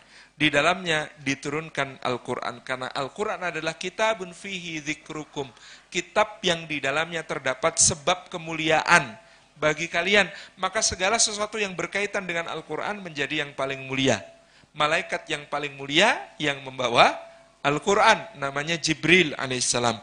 Nabi yang paling mulia, Nabi yang diturunkan kepadanya Al-Quran, namanya Muhammad sallallahu alaihi wasallam. Bulan yang paling mulia, bulan yang di dalamnya diturunkan Al-Quran, namanya Ramadan. Malam yang paling mulia, malam yang di dalamnya diturunkan Al-Quran, namanya Lailatul Qadar. Jadi semua yang terhubung dengan Al-Quran itu yang akan mulia. Maka sebab kemuliaan umat Muhammad SAW adalah Al-Quran. Sehingga sampai di akhirat nanti, gitu ya, Allah Subhanahu wa taala akan memanggil orang-orang yang masuk surga itu dengan bacaan Al-Qur'annya. Iqra. Bacalah. Wartafa. Kemudian naiklah. Bacalah. Setiap dibaca ayat Al-Quran menjadi peninggi derajat bagi orang yang masuk surga. Ini saking luasnya surga, itu levelnya banyak. Dan level yang paling banyak, yang paling mulia, yang paling tinggi adalah seberapa banyak seseorang bertali, berhubungan, berkait, bersambung dengan Al-Quran. Maka kita bahagia sekali, salah satu sponsor utama kita pada malam hari ini adalah Lazisku. Lazis yang paling mulia adalah lazis yang berhubungan dengan Quran. Gitu. Nah ini dalilnya kan jelas itu tadi gitu ya. Jalin jelas. Ini nanti tarif endorsement dibahas di belakang. Jadi Masya Allah, inilah bulan yang mulia karena di dalamnya diturunkan Al-Quran. Nah, turunnya Al-Quran ini menurut jumhur ulama al-sunnah wal jamaah dalam dua proses. Proses pertama disebut Lailatul Qadar, proses kedua disebut Nuzulul Quran, dua-duanya di bulan Ramadan. Proses pertama Lailatul Qadar adalah turunnya Al-Quran dari sisi Allah ke langit dunia. Dari lauhil mahfud ke langit dunia. Proses kedua adalah Quran turun di bawah Jibril alaihi salam dari langit dunia kepada Muhammad sallallahu alaihi wasallam dimulai pada Ramadan pada usia Muhammad SAW yang ke-40, menurut sebagian mu'arrih tanggalnya 17, meskipun tanggal ini diperselisihkan. Tetapi, dua-duanya, baik yang disebut sebagai Lailatul Qadar maupun Nuzulul Quran ada di bulan Ramadan. Jadi kenapa Lailatul Qadar kok berulang setiap tahun? Nah, padahal dia adalah turunnya Al-Quran dari sisi Allah ke langit dunia. Pertanyaannya, itu sudah terjadi Dulu belum, kok berulang-ulang setiap tahun turun dari sisi Allah ke langit dunia.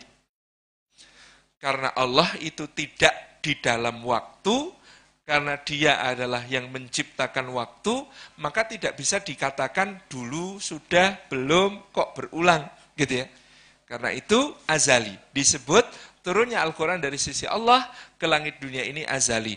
Bahwa Allah menakdirkan setiap tahun ada namanya Lailatul Qadar, itu adalah anugerah untuk umatnya Muhammad Wasallam berburu kemuliaan yang lebih baik daripada seribu bulan. Jadi difahami ya, ini kaitannya adalah soal bagaimana kemudian e, kita memahami Lailatul Qadar ini. Kalau dulu saya kuliah di teknik elektro itu ada pelajaran transformasi Z. Nah, setelah transformasi Laplace, kita belajar transformasi Z. Nah, transformasi Z itu dulu dosen saya memberikan satu kunci yang gampang, kalau di fungsi frekuensi dicuplik-cuplik, maka di fungsi waktu akan berulang-ulang. Kenapa Lailatul Qadar berulang-ulang? Karena Al-Quran itu diturunkan oleh Jibril dibawa ke dunia dengan dicuplik-cuplik. Nah, itu cara memahaminya begitu. Tabarak Rahman inilah keagungannya Al-Quranul Karim. Jadi jangan bingung nanti. Jadi turunnya Al-Quran itu Lailatul Qadar apa Nuzulul Quran? Dua-duanya. Lailatul Qadar turun dari sisi Allah ke langit dunia. Nuzulul Quran dibawa Jibril untuk pertama kali dari sisi Allah, eh, dari sisi langit dunia ke pada Muhammad SAW. Dan itu yang disebut sebagai nuzulul Quran dan itulah yang dimulai dengan kata-kata Iqra bismi rabbikal ladzi khalaq. Nah, Bapak Ibu yang dirahmati Allah, bulan Ramadan karena di dalam diturunkan Al-Quran dia menjadi bulan yang mulia. Kemuliaan bulan ini kemudian digabungkan dengan famang syahida minkumus syahra falyasumhu. Barang siapa yang menjumpai bulan Ramadan ini, hendaklah dia berpuasa di dalamnya. Maka kemuliaan bulan Ramadan ini sempurna karena nanti Quran dan puasa adalah dua pemberi syafaat bagi seorang hamba di akhirat. Puasa berkata kepada Allah, Ya Rabbi, dia menahan lapar, menahan syahwat, gitu ya, karena engkau di siang hari bersama aku, kata puasa. Al-Quran mengatakan, Ya Rabbi, di malam hari dia terjaga untuk membacaku, untuk mengagungkanmu, untuk tegak berdiri, membaca ayat-ayat dalam Qiyamul Lail. Nah ini adalah syafi'ani, dua pemberi syafaat yang dihimpunkan di bulan Ramadan. Nah tadi disebutkan Quran itu hudal linnas, wabayinati minal huda wal furqan. Kenapa ada hudal linnas, ada wabayinati minal huda. Ada hudal linnas, ada petunjuk bagi manusia. Quran itu isinya bukan cuma petunjuk. Karena kalau cuma petunjuk, Quran ini akan sangat pendek dan simple. Karena petunjuk itu cuma do this, don't do that. Lakukan ini, jangan lakukan itu. Selesai. Tetapi wabayinati minal huda, dia adalah penjelasan dari petunjuk itu. Di manakah petunjuk dijelaskan ketika kita berkata, ihdinas siratal mustaqim, ya Allah tunjukilah kami yang jalan yang lurus. Penjelasannya adalah Suratul ladina an'amta alaihim, jalannya orang-orang yang diberi nikmat. Maka Al-Quran itu isinya malah lebih banyak ceritanya untuk menceritakan orang-orang yang diberi nikmat. Adam, Idris, Nuhud, Saleh, Ibrahim, Lut, Ismail, Ishak, Yakub, Yusuf, Ayub, Su'aib, Musa, Harun, Dulkifli, Dawud, Sulaiman, Ilyas, Ilyasa, Yunus, Zakaria, Yahya, Isa, sampai Muhammad alaihi wassalam dan orang-orang yang bersama mereka. Inilah orang-orang yang diberi nikmat. Kita pengen jalan yang seperti mereka alami meskipun skenario nya macam-macam jalan itu. Jadi jangan dibayangkan orang yang diberi nikmat itu nikmat terus gitu. Karena kita belum membaca sirahnya Ayub alaihissalam. Yora ya nikmat. Gitu. Karena kita belum membaca sirahnya Yakub alaihissalam. Yora ya nikmat. Gitu. Jadi dulu ada orang datang mengadu ke guru saya Allah yarham Kiai Muktamid Khalil. Kiai tolong Kiai. Anak saya itu yang nomor satu Alhamdulillah. Ngajinya beres, mondoknya beres, kerjanya beres, nomor dua juga begitu.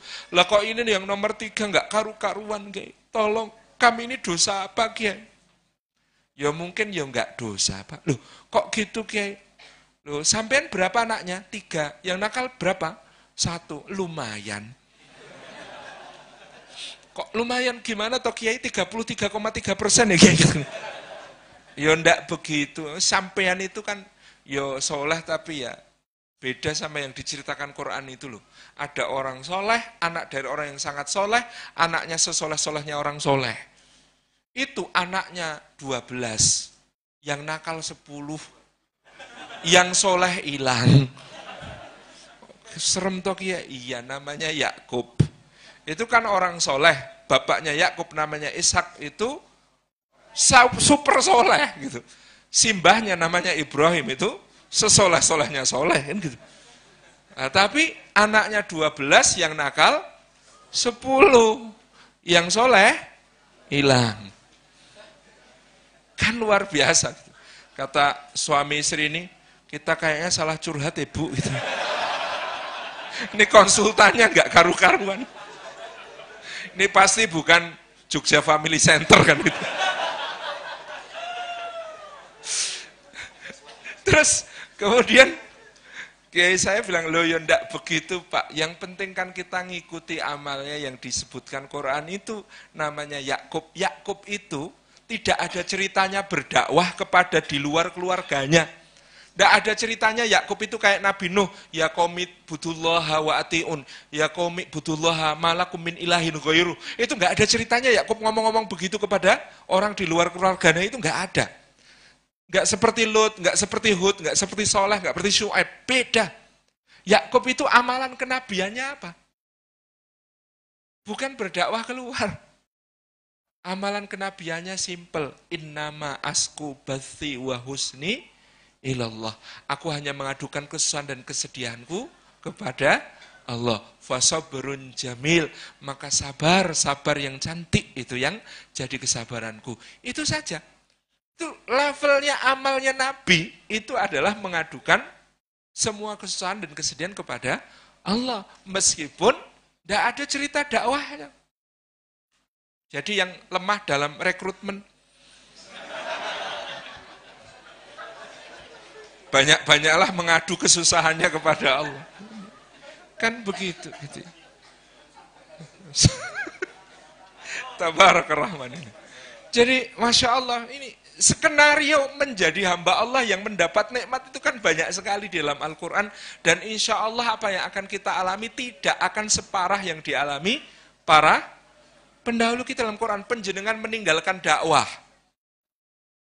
Kalau dulu meninggalkan dakwah itu nggak sembarangan, naik kapal, kapalnya muser-muser nggak karuan kena badai. Terus dibuang di telan ikan, ikan yang menelan dia ditelan ikan yang lebih besar. Sekarang meninggalkan dakwah, makan ikan. Gitu. Sebelum dimakan, dimakan dulu. Gitu. Gitu. Subhanallah ya, beda gitu ya, beda. Jadi wabayinati minal huda, inilah penjelasan petunjuk itu. Maka dari itu orang yang sukses surat Al-Fatihahnya dikabulkan Gusti Allah, kata Syekh eh, Dr. Abdul Karim Zaidan dalam Al-Mustafad min Qasasil Quran adalah orang yang seneng tadabur kisah-kisah Quran. Itu berarti eh dinasiratul mustaqimnya dikabulkan Gusti Allah. Itu caranya dengan tadabur kisah-kisah Quran. Karena bayinati minal hudanya di situ. Penjelasan petunjuknya dengan menunjukkan bagaimana orang-orang yang diberi nikmat. Ghairil maghdubi alaihim waladdallin.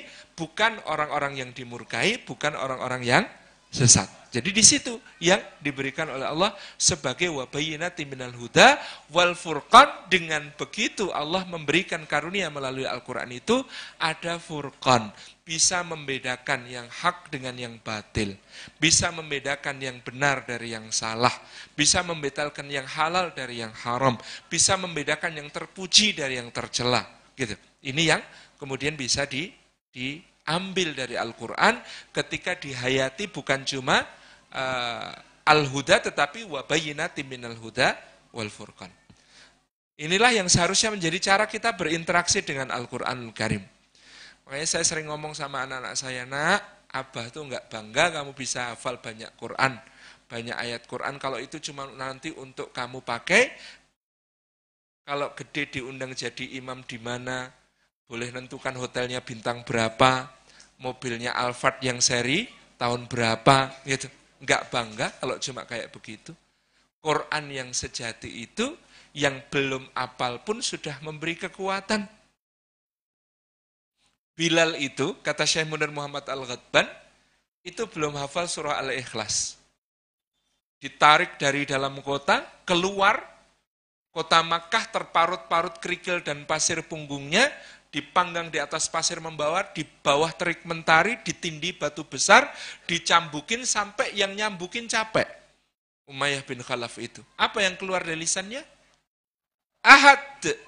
Ahad. Menurut sebagian riwayat, Bilal itu mau baca surat Al-Ikhlas tapi belum apal, cuma baru ingat satu kata saja.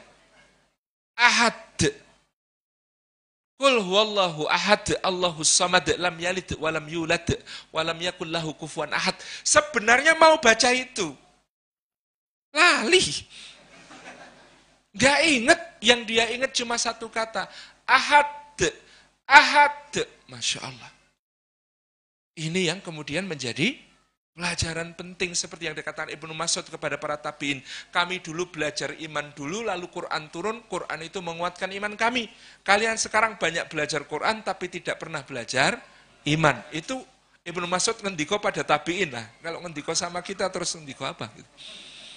Masya Allah tabarakallah rahman, maka penghayatan Quran ini yang lebih utama. Maka ibu-ibu, bapak-bapak, ketika putra-putra kita juga belajar menghafal Quran, ayo bapak ibunya juga. Nggak usah ngapal ke, Wong mitos kok yang mengatakan Quran itu harus dihafalkan saat golden age. Siapa bilang? Nabi Muhammad Wasallam mulai umur berapa ngapal Quran? 40. Yang umur 40 saatnya mulai. Sayyidina Abu Bakar mulai ngapal Quran umur berapa? 37. Sayyidina Utsman umur berapa? 35. Ini saatnya mulai. Dan siapa bilang ngapal ke Quran itu harus cepat tiga tahun selesai. Kayak Imam Syafi'i. Anaknya pengen dadi koyo Imam Syafi'i, bapak ibunya ora koyo bapak ibu Imam Syafi'i. Tangan lamun. Tidak masuk Pak Eko. Tapi coba perhatikan, ternyata Rasulullah ngapal ke Quran itu lama loh. Loh kanjeng Nabi berapa lama ngapal ke Quran? 23 tahun hampir. Jadi santai aja bro.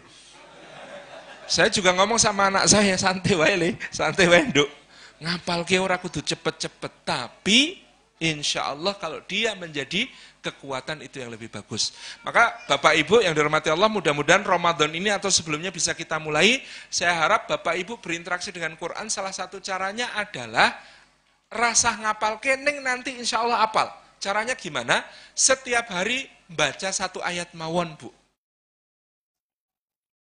minimal 300 kali. Ora sang ke kuwi apal dhewe Dan kalau penjenengan rutin sehari satu ayat itu lebih cepat daripada kanjeng Nabi. Penjenengan mematahkan rekor kanjeng Nabi dalam menghafalkan Quran karena akan selesai 6.326 ayat itu dalam kurun waktu 17 tahun. Bukan 22, 23 tahun, 17. Jadi sehari Besok diniati mulai alif lam mim, alif lam mim, alif lam mim, alif lam mim 300 kali sampai yakin, yakinnya pakai qaf bahwa ini huruf-huruf Allah menurunkan Quran dalam huruf-huruf ini tapi sejak Quran turun Allah nantang siapa yang bisa bikin yang serupa gak ada yang bisa sampai sekarang Alif lam mim, alif lam mim. Sampai kita yakin Quran gak ada tandingnya, Quran gak ada tandingnya. Alif lam mim semakin dalam semakin dalam. Dihayati 300 kali insya Allah sekti penjenengan. Kenapa kok sekti? Saya sampaikan, coba nanti tanya para pendekar pencak silat. Belajar satu jurus, diulang 300 kali dengan belajar 300 jurus, masing-masing cuma satu kali. Kira-kira hebat mana? Hebat yang belajar satu jurus tapi diulang 300 kali, hamba yakin. Kenapa? Ketika belajar satu jurus diulang 300 kali, saatnya duel, itu sudah ngalir, yang keluar refleks. Sudah ada, kata Pak Renat Kasali, memori ototnya. Jadi dia bergerak sesuai kebutuhan, tidak terikat lagi pada jurus, tapi jurusnya itu mateng. Berbeda dengan yang belajar 300 jurus diulang satu kali, satu kali itu saatnya gelut sing keluar satu jurus utama. Langkah seribu. Ah, bingung kok mana yang mau dikeluarkan. Saking banyaknya jurusnya menghadapi lawan seperti ini mau gimana caranya gitu. Jadi Masya Allah, ini alif lam mim, alif lam mim. Kalau mboten sabar, saya pengen lebih cepat. 8 setengah tahun sampai 9 tahun, gampil bu. Bagaimana? Sehari dua ayat. Alif lam mim dzalikal kitabu la raiba fihi hudan lil muttaqin. Alif lam mim dzalikal kitabu la raiba fihi hudan lil muttaqin. Dzalikal kitabu la raiba fihi sampai yakin Al-Qur'an itu enggak ada keraguannya, sampai yakin Al-Qur'an enggak ada keraguannya. Kalau masih ada ragu-ragu, ulang lagi. Masih ada ragu-ragu, ulang lagi. Masih ada ragu-ragu, ulang lagi. Hudalil muttaqin, hudalil muttaqin. Sampai yakin ini petunjuk untuk saya. Petunjuk untuk saya, ya Allah jadikan saya orang bertakwa. Karena takwa itu boleh ambisius. Kalau jadi orang soleh itu waja'alna min ibadika solihin harus tawaduk dan jadikanlah aku ya Allah termasuk hamba-hambamu yang soleh. Kenapa? Soleh itu kelihatan. Ada buktinya. Oh dia orang soleh, kok tahu? Sholat duhanya rajin. Oh dia orang soleh, kok tahu? Sholat berjamaah di masjid. Kok, oh dia orang soleh, kok tahu? Puasanya Senin Kemis. Itu ada buktinya orang soleh. Tapi kalau orang bertakwa, nggak kelihatan. Maka pada yang kelihat, nggak kelihatan, kita diajarkan untuk ambisius seambisiusnya. Doanya, waj'alna lil muttaqina imama. Kita ini nggak boleh cuma waj'alna minal muttaqin. Jadikan kami termasuk orang bertakwa. Tapi waj'alna lil muttaqina Imamah, ngeri loh itu. Imamnya orang bertakwa.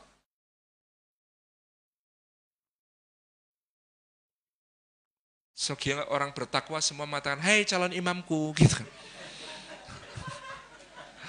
Subhanallah, tabarak Jadi, yang luar biasa dari dari doa yang diajarkan oleh Allah Subhanahu wa taala itu. Wa ja'alna lil muttaqina imam. Jadi soal takwa itu sesuatu yang kita harus ambisius. Hudal lil muttaqin. Bisa nggih kira-kira dimulai? Yang belum hafal, yang sudah hafal mau gitu baleni yo ape gitu. Tapi Masya Allah, ini kekuatan yang luar biasa dari Al-Quran ketika berinteraksi dengan Al-Quran. Nah, kembali kepada soal puasa, kata Allah Subhanahu wa taala dalam surah Al-Baqarah ayat ke-180 ini, 185 eh, ini, "Wa man minkum syahra falyasumhu." Barang siapa di antara kalian ketemu bulan Ramadan, hendaklah dia puasa. Nah, maka puasa ini perintahnya pada tahun kedua Hijriah dihimpun menjadi puasa bulan Ramadan. Begitu puasa bulan Ramadan ini diwajibkan, para sahabat geger. Waduh, kemarin tiga hari tiap bulan aja kesambung-sambung. Hanya tiga hari saya kuat, ini kesambungan tak kesasi, mati garing ini gitu kan. Tobat itu maka ayat ke-186 menunjukkan curhatnya para sahabat. Ketika itu para sahabat Ansor menghadap Rasulullah bertanya, "Ya Rasulullah, sebenarnya Allah itu dekat sehingga kami cukup berbisik ataukah Allah itu jauh sehingga kami harus berteriak memanggilnya?" Ini orang Ansor kalau ngomong itu pakai bahasa bahasa kiasan. Sebenarnya mau tanya, Gusti Allah ini gimana tuh ya Rasulullah kasih kewajiban kok waboterek itu. Berat sekali ini kewajibannya, puasa ini. Pertanyaan aslinya di dalam hati mereka begitu. Pertanyaan yang keluar dari lisannya adalah, Ya Rasulullah, apakah Allah itu jauh? Sehingga kami harus teriak, ataukah dia dekat? Sehingga cukup kami berbisik. Maka ayat 186 menjawab pertanyaan lisan, ayat 187 menjawab pertanyaan hati. Pertanyaan lisannya dijawab. Wa idza sa'alaka ibadi anni fa inni qarib. Kata Allah, dan apabila hamba-hambaku bertanya kepadamu wahai Muhammad tentang aku, maka ayat ini tidak sesuai dengan kaidah bahasa Arab umum. Kalau ada wa idha sa'alaka syaratnya, maka jawabnya seharusnya fakul. Karena yang ditanya adalah Muhammad sallallahu alaihi wasallam. Kalau ada yang bertanya kepada Muhammad, kan yang harus jawab Muhammad. Kalau yang Muhammad yang jawab, maka Allah harus memerintahkan Muhammad untuk jawab. Harusnya bunyi ayatnya, wa sa'alaka ibadi anni fakul inni qarib. Tetapi ayat ini langsung fa inni qarib. Kenapa? Kata para mufasir, kalau mengatakan aku dekat tapi masih pakai perantara, namanya tidak dekat. Jadi kalau Allah mau mengatakan, katakan ya Muhammad bahwa aku dekat. Wong dekat kok pakai minta tolong Muhammad suruh ngatakan. Enggak, saking agungnya Allah sehingga ayat ini tidak sesuai kaidah tata bahasa Arab, tetapi dia benar secara makna, benar dengan kebenaran yang luar biasa. Fa inni qarib, kata Allah, maka sungguh aku ini dekat. Tidak pakai fakul, tidak pakai katakanlah hai Muhammad bahwa, tetapi langsung bahwasanya aku dekat. Ketika mereka bertanya kepada Muhammad tentang aku, maka aku dekat. Penjenengan seneng nggak kalau ada yang dekat? Tergantung deketnya ngapain ya kan. Deket nih jilian duit gitu. Minta ditraktir terus enggak enak. Maka Allah menunjukkan kedekatan yang paling menggambarkan bahwa dia adalah Rabb dan kita adalah hamba. Bahwa dia adalah ilah dan kita adalah hambanya. Yaitu dia berfirman, Ujibu da'wata. Aku mengabulkan doa hamba yang memohon kepadaku pada saat dia bermunajat. Jadi kaitannya puasa, Masya Allah adalah tentang terkabulnya doa-doa. Tentang kedekatan, kemesraan dengan Gusti Allah subhanahu wa ta'ala. Kenapa pada suatu hari Sayyidina Sa'ad bin Abi Waqqas menjagai Rasulullah di tendanya. Ketika berjaga di tenda itu SOP-nya, job description-nya, ya wis jogo wis rampung, sudah melaksanakan tugas. Tapi saat bin Abi Waqqas itu sahabat yang penuh inisiatif jogo tendo, tapi dia tahu nanti kalau tengah malam Rasulullah pasti bangun cari air wudhu untuk kiamulail. Maka dia sebelum jaga nyari bejana diisi air, disiapkan depan tenda. Begitu tengah malam Rasulullah keluar mau cari air wudhu, saat bin Abi Waqqas langsung mau wudhu ya Rasulullah ini airnya. Rasulullah senang sekali mendengar dan melihat inisiatifnya saat bin Abi Waqqas, maka beliau langsung menawarkan, hei saat mintalah akan aku doakan kepada Allah untukmu. Kalau penjenengan ditawari sama kanjeng Nabi begini, jenengan minta apa? Ini untuk ngetes kecerdasan. Kalau kita ditawari kanjeng Nabi SAW mau didoakan, kita minta apa kira-kira? Masuk surga. Jadi sahabat beliau di surga. Tetap saja meskipun ini adalah doa yang sangat baik, jenengan kalah cerdas dari sahabat. Karena saat bin Abi Waqqas ketika ditawar Rasulullah, maka beliau menjawab, doakanlah ya Rasulullah agar semua doaku mustajab.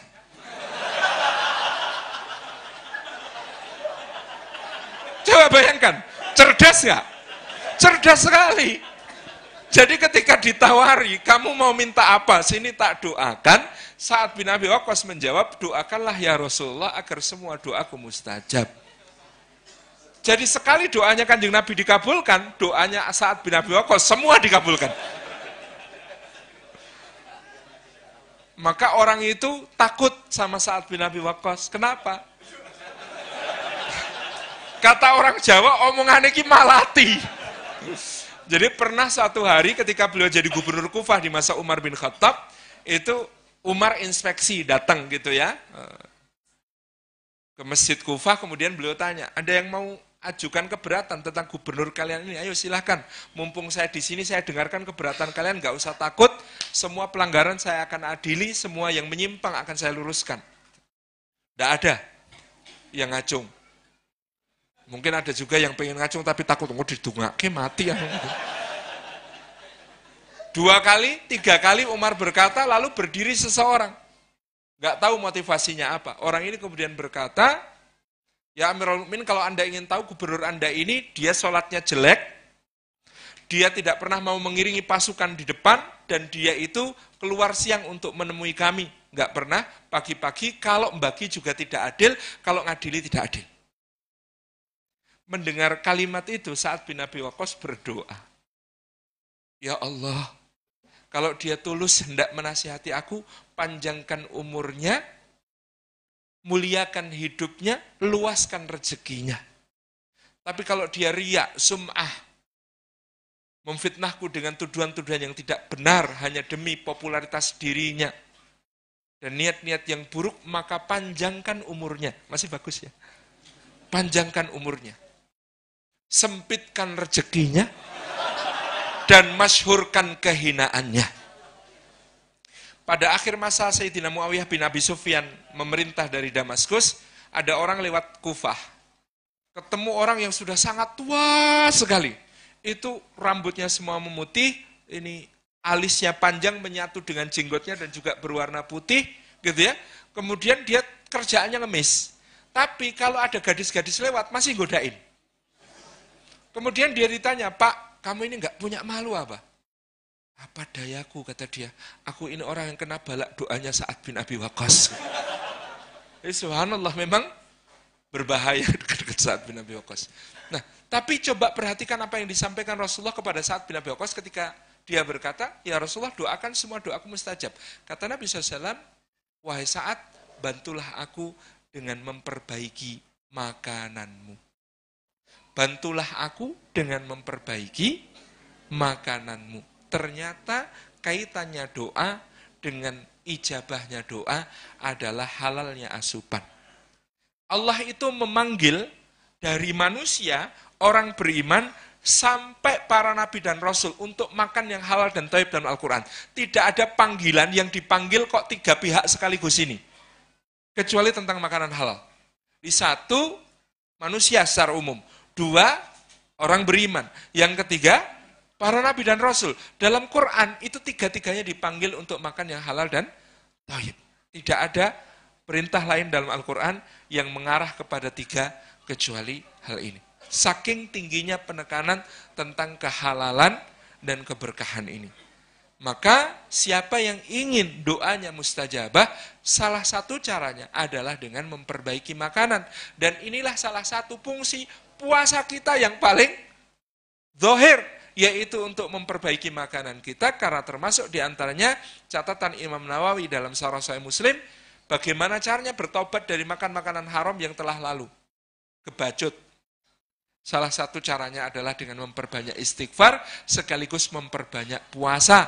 Karena diharapkan dengan puasa itulah bagian-bagian tubuh yang berasal dari yang haram itu yang akan dibakar sampai bersih oleh Allah Subhanahu wa taala. Jadi Bapak Ibu yang dirahmati oleh Allah Subhanahu wa taala, di sini hubungannya puasa dengan ijabahnya doa adalah penjaringan di bulan Ramadan dibersihkan oleh Allah dari yang haram-haram yang pernah menyusup masuk.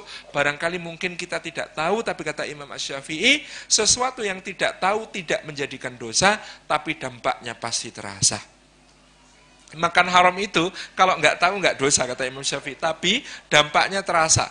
Kalau ada kaki kok terbentuk, tersusun dari yang haram itu kalau lewat tempat maksiat rasanya pengen belok gitu. Kalau ada mata yang tumbuh dari barang haram itu, meskipun kita tidak tahu, itu kalau ada sesuatu yang sifatnya maksiat maka beresonansi. Dia pengennya gadoknya ke situ. Maka dibuka, dibuat buka musaf abot. Lihat musaf 5 menit ngantuk. Tapi kalau lihat maksiat tahan berjam-jam. Jadi kalau telinga juga terbuat dari barang yang haram, maka dia senangnya itu dengar yang jelek-jelek. Gitu. Kalau mulut terbuat dari yang haram, maka dia sukanya juga ngomongnya yang jelek-jelek. Begitu seterusnya. Jadi subhanallah tabarak rahman, ini puasa fungsi pertamanya betul-betul soal yang sangat dohir. Membuat kita bisa menjaga diri dari makanan. Nyatanya yang halal saja ogah kok, apa menah yang haram. Kan begitu. Jadi sejak terbit fajar sampai terbenam mentari kan kita ini yang halal saja ogah, apalagi yang haram. Itu yang menjadi pelajaran pertama. Karena kaitannya dengan kemesraan dengan Allah luar biasa. Satu hari ada cerita dari Rasulullah SAW tentang seorang dari Bani Israel. Dia musafir. Nah, musafir ini jelas doanya mustajab. Itu kan ada dalil tentang musafir itu doanya mustajab. Yang kedua saim, wahwa saim. Dulu zaman Bani Israel nggak ada rusuh untuk musafir. Puasa ya tetap puasa. Yang ketiga, dia madlum, terdolimi, dirampok orang di tengah padang pasir. Orang madlum jelas. Doanya mustajab kan itu. Yang keempat dia menengadahkan tangan ke langit berkata ya Rabbi ya Rabbi ya Rabbi. Rasulullah bersabda tapi bagaimana mungkin doanya akan dikabulkan sementara dia memakan yang haram dan memakai yang haram. Jadi ada empat keutamaan yang membuat doa mustajab itu batal oleh makanan haram. Satu, musafir. Dua, puasa. Tiga, terdolimi. Empat, mengangkat tangan ke langit. Itu itu semua ada dalilnya bahwa yang begitu itu mustajab doanya. Tapi batal kemustajaban doa itu karena dia mengasup yang haram. Ini yang kemudian menjadi renungan bagi kita semua. Di Bapak Ibu hormati Allah, puasa pertama betul-betul soal yang sangat dohir. Soal perut. Puasa pertama itu puasa perut. Bagaimana kita membersihkan diri kita dari yang haram dan berlatih mengendalikan hawa nafsu sehingga yang haram apalagi kok yang haram yang halal saja wegah dan itulah muraqabah Salah satu anasir takwa yang paling mendasar, merasa diawasi oleh Allah, itu yang paling terasa dalam puasa. Kalau sholat kadang-kadang kita berat, merasa diawasi Allah dalam sholat itu berat. Apalagi naik kuncinya bar ketelingsut. Ini yang dipikirkan dalam sholat yang kuncinya gitu ya. Tapi kalau puasa, itu ya, jangankan kok siang-siang makan terus dengan galengsi, dengan enaknya keluar nemui, wah panas yo gitu. Wudhu saja kita ini hati-hati sekali jangan sampai ada air kumuran yang tertelan. Saking sadarnya kita bahwa Gusti Allah prekso.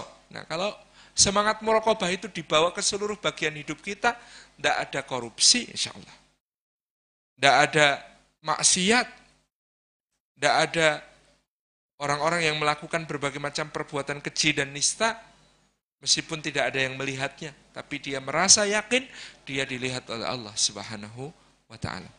Di sini Bapak Ibu yang dirahmati Allah, Allah menjadikan Ramadan sebagai momentum untuk mengingatkan kita tentang dekat dan mesranya kita dengan Allah.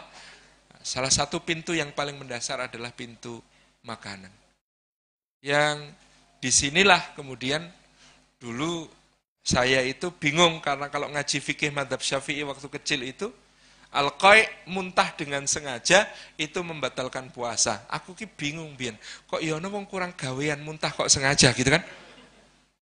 Di kalangan kita sekarang tidak lazim, tapi dulu di kalangan salafus soleh, muntah dengan sengaja itu lazim. Kalau apa? Kalau sadar bahwa yang dimakan tadi ternyata meragukan atau bahkan jelas-jelas haram. Abu Bakar pulang makan makanan tanpa tanya istrinya, istrinya kaget. Biasanya tanya kok ini enggak. Kah, lapar banget ya tadi. Ini kenapa? Ini dari mana? Dari tetangga sebelah. Ditelusur tetangga sebelah, tetangga sebelah, tetangga sebelah. Ternyata yang ngasih adalah seorang dukun, kahin.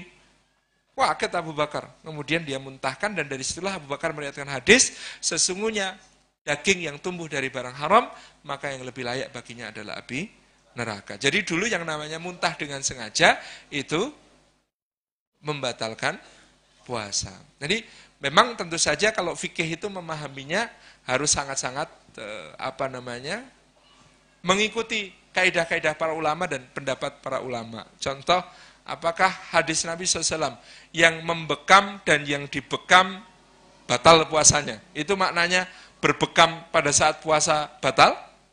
Tidak, karena ternyata yang dimaksud Rasulullah di situ di dalam syarah saya Muslim dijelaskan Imam Nawawi satu ternyata yang membekam dan dibekam waktu itu lagi gosip yang kedua yang dimaksud batal di situ batal pahalanya bukan batal puasa secara keseluruhan. Jadi kalau berbekamnya tidak masalah yang jadi masalah adalah gosipnya maka inilah fikih ya menarik makanya orang membahas dulu Rasulullah SAW itu kata Abu Hurairah makan daging kambing, kemudian setelah itu beliau langsung sholat. Tapi Abu Hurairah kemudian mengatakan, tetapi Rasulullah makan daging onta, kemudian beliau berwudu, lalu beliau sholat. Ayo, memahaminya bagaimana? Apakah makan daging unta membatalkan wudhu? Rasulullah makan daging kambing, habis makan daging kambing, langsung sholat. Lalu Rasulullah makan daging unta, habis makan daging unta, Beliau wudhu dulu baru sholat. Coba perhatikan, inilah indahnya fikih. Apa kata Imam Abu Hanifah? Tidak ada keterangan di dalam berbagai riwayat yang lain tentang pembatal wudhu selain keluarnya hadas. Enggak ada hadis yang lain menunjukkan makan minum sesuatu itu membatalkan wudhu. Kalau membatalkan puasa iya, tapi membatalkan wudhu tidak. Maka hadis Abu Hurairah yang mengatakan Rasulullah makan daging unta, kemudian beliau berwudhu lalu sholat, dapat dimungkinkan bahwa Rasulullah batal, memang batal. Lalu baru kemudian beliau berwudhu lalu sholat. Jadi daging unta nggak ada hubungannya dengan wudhunya. Kenapa? Karena kemungkinan wudhu beliau batal karena sebab lain, bukan daging unta itu. Kebetulan saja pas itu makan daging unta dalam ilmu logika, kesalahan logika seperti ini disebut post hoc ergo propter hoc. Sesudah itu, maka karena itu. Belum tentu kan? Sesuatu yang sesudah itu, maka karena itu? Belum tentu. Misalnya, sesudah Salim Afilah mengisi taskif, hari berikutnya survei Jokowi turun. Apakah kemudian ada hubungannya? Kan belum tentu. Peristiwa yang berturutan belum tentu berhubungan secara sebab akibat. Nah, setelah Rasulullah makan daging unta, Rasulullah wudhu. Apakah wudhunya karena daging unta? Nanti dulu. Ini logika Imam Abu Hanifah. Coba perhatikan pendapat Imam Syafi'i. Indah sekali. Kata Imam Syafi'i, karena Rasulullah SAW berwudhu setelah makan daging unta, sebagai ikhtiat bagi kami disunnahkan untuk berwudhu setelah makan daging unta, dengan niat untuk meladani Rasulullah yang juga berwudhu setelah makan daging unta. Jadi hukumnya apa? Sunnah. Kata Imam Abu Hanifah, nggak ada urusan. Kata Imam Syafi'i, sunnah. Kata Imam Ahmad, loh hadisnya jelas, habis makan daging unta, wudhu. Berarti makan daging unta membatalkan wudhu. Ini hadisnya sama, hukumnya tiga beda. Yang satu wajib, yang satu sunnah, yang satu tidak mengapa. Ini kan menunjukkan betapa fikih itu, Masya Allah ya. Makanya rajin-rajinlah ikut sorjan. Harus selalu diingatkan. Jadi Bapak Ibu yang dirahmati oleh Allah Subhanahu wa taala, di situ kedekatan dengan Allah. Yang pertama-tama adalah soal halal. Dan itulah yang dilatihkan di dalam puasa kita. Tadi kami mengatakan ayat ke-187 menjawab kerisauan sahabat yang ada dalam hati. Ini puasanya kok abot temen.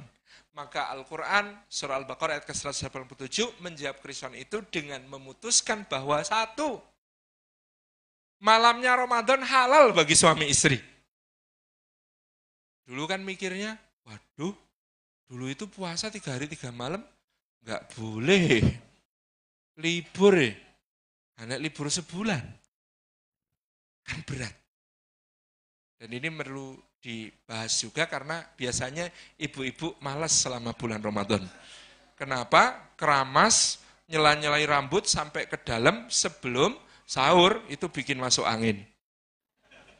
Maka banyak keluhan dari para suami bulan Ramadan, terus puasa siang malam. Nah, maka perlu dijelaskan dalam fikih kepada para ibu bahwa ada perbedaan antara mandi jinabah sesudah haid dengan maksudnya mandi suci. Mandi besar sudah haid dengan mandi suci sesudah sesudah hubungan suami istri. Kalau hadisnya mandi sesudah haid itu Abdullah bin Amr bin Al-As. Ikatan rambut harus dibuka, rambut di sela-selain, pastikan semua kulit kepala terbasahi. Tapi ketika hadis itu dilaporkan kepada Aisyah, Aisyah mengatakan, apakah Abdullah bin Amr bin Al-As hendak membunuh para wanita? Aku ini diajari Rasulullah SAW, kalau selesai berhubungan, maka rambut itu gelungannya nggak perlu dibuka, ikatannya nggak perlu dibuka, di kelapa nggak perlu dibuka, cukup basahi tangan dengan air kemudian diusap. Aman ya Bu? Jadi ini penting untuk difahami. Jadi ternyata ada tata cara yang khusus. Jadi kalau Ramadan, supaya jangan-jangan bapak-bapak selama ini liburan. Uhillalakum lailatus syamir rafasu ila nisaikum. Ini ayatnya jelas dihalalkan. Kemudian yang berikutnya Bapak Ibu yang dirahmati Allah, bahwasanya puasa dimulai bukan lagi dari bangun tidur Puasa dimulai dari fajar. Fakulu washrabu hatta yatabayyana lakumul khaitul abiyat minal khaitil aswati minal fajar. Maka makan dan minumlah di malam hari itu sampai jelas bagimu benang putih dari benang hitam.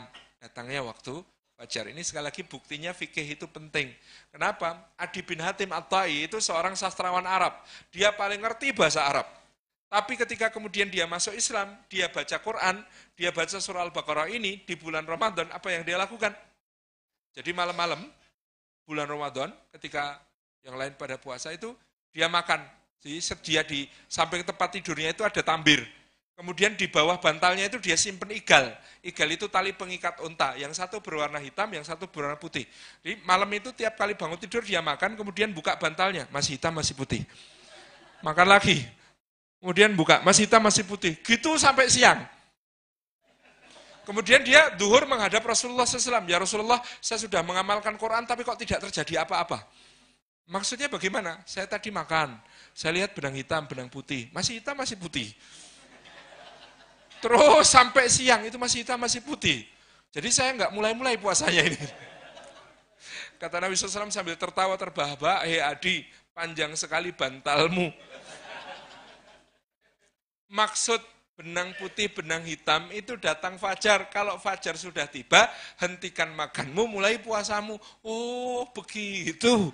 Baru tahu saya Rasulullah gitu. Jadi memang ayat Quran itu gitu ya, meskipun bahasa Arabnya sangat jelas bagi orang Arab kalau tidak dijelaskan oleh ahli ilmu pada kondisi ini Rasulullah SAW bisa salah paham. Jangankan kok itu, gitu ya. Ada Urwah bin Mas'ud itu satu dari tujuh fukoha Madinah. Dia itu menghadap Nabi SAW, eh menghadap ibunda Aisyah radhiyallahu anha, kemudian berkata, Ibu, kok ayatnya begini ya? Faman hajjal baita awi tamaro fala junaha alaihi ayat tawafa bihima.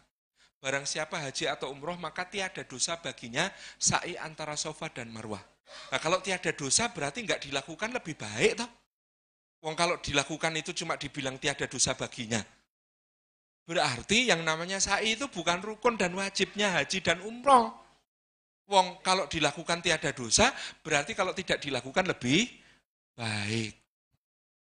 Ini yang tanya satu dari tujuh fuqaha Madinah, ulamanya para tabi'in, tanya kepada Aisyah. Maka Aisyah mengatakan, nak bukan begitu. Ayat itu turun tahun ke-7 Hijriah, kapan saat umrohul Qadha? Umrohul Qadha itu apa? Umroh pengganti ketika Rasulullah gagal umroh di tahun ke-6 yang berakhir dengan perjanjian Hudaybiyah.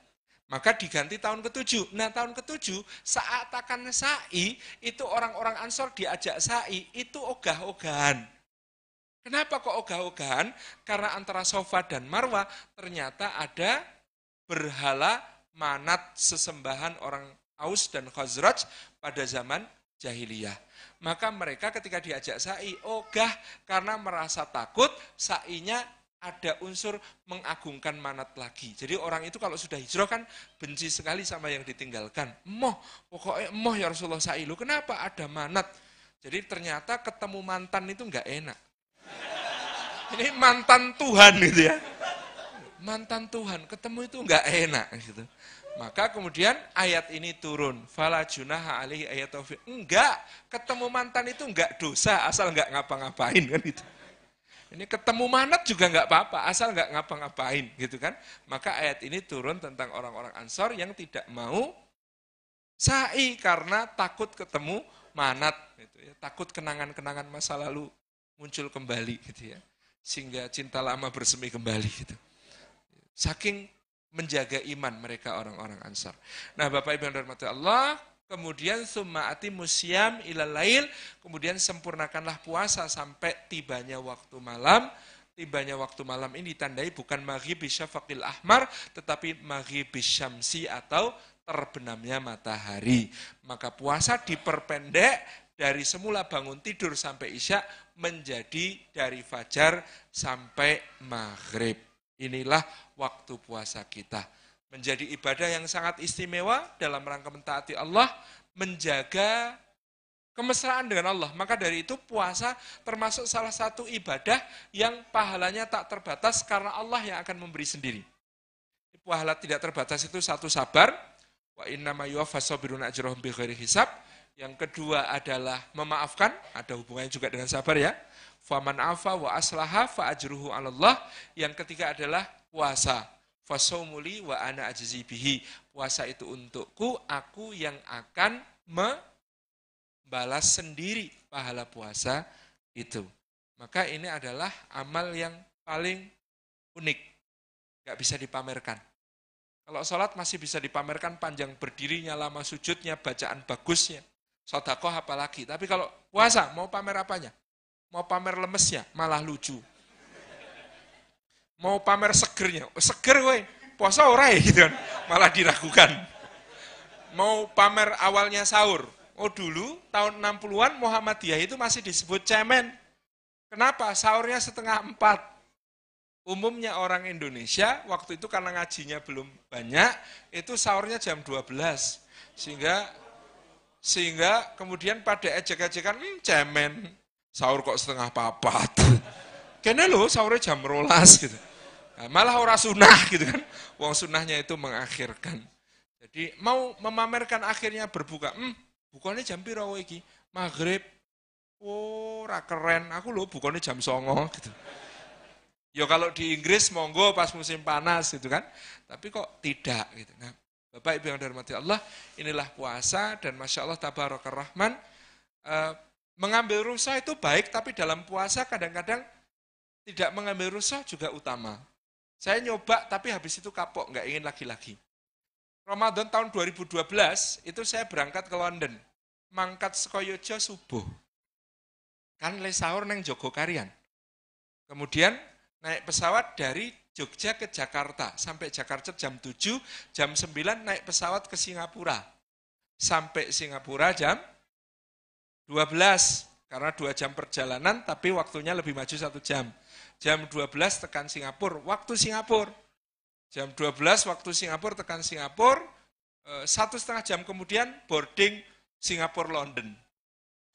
Sampai London itu setengah enam sore waktu London, yang artinya di Indonesia ditambahi tujuh jam. Sudah setengah satu.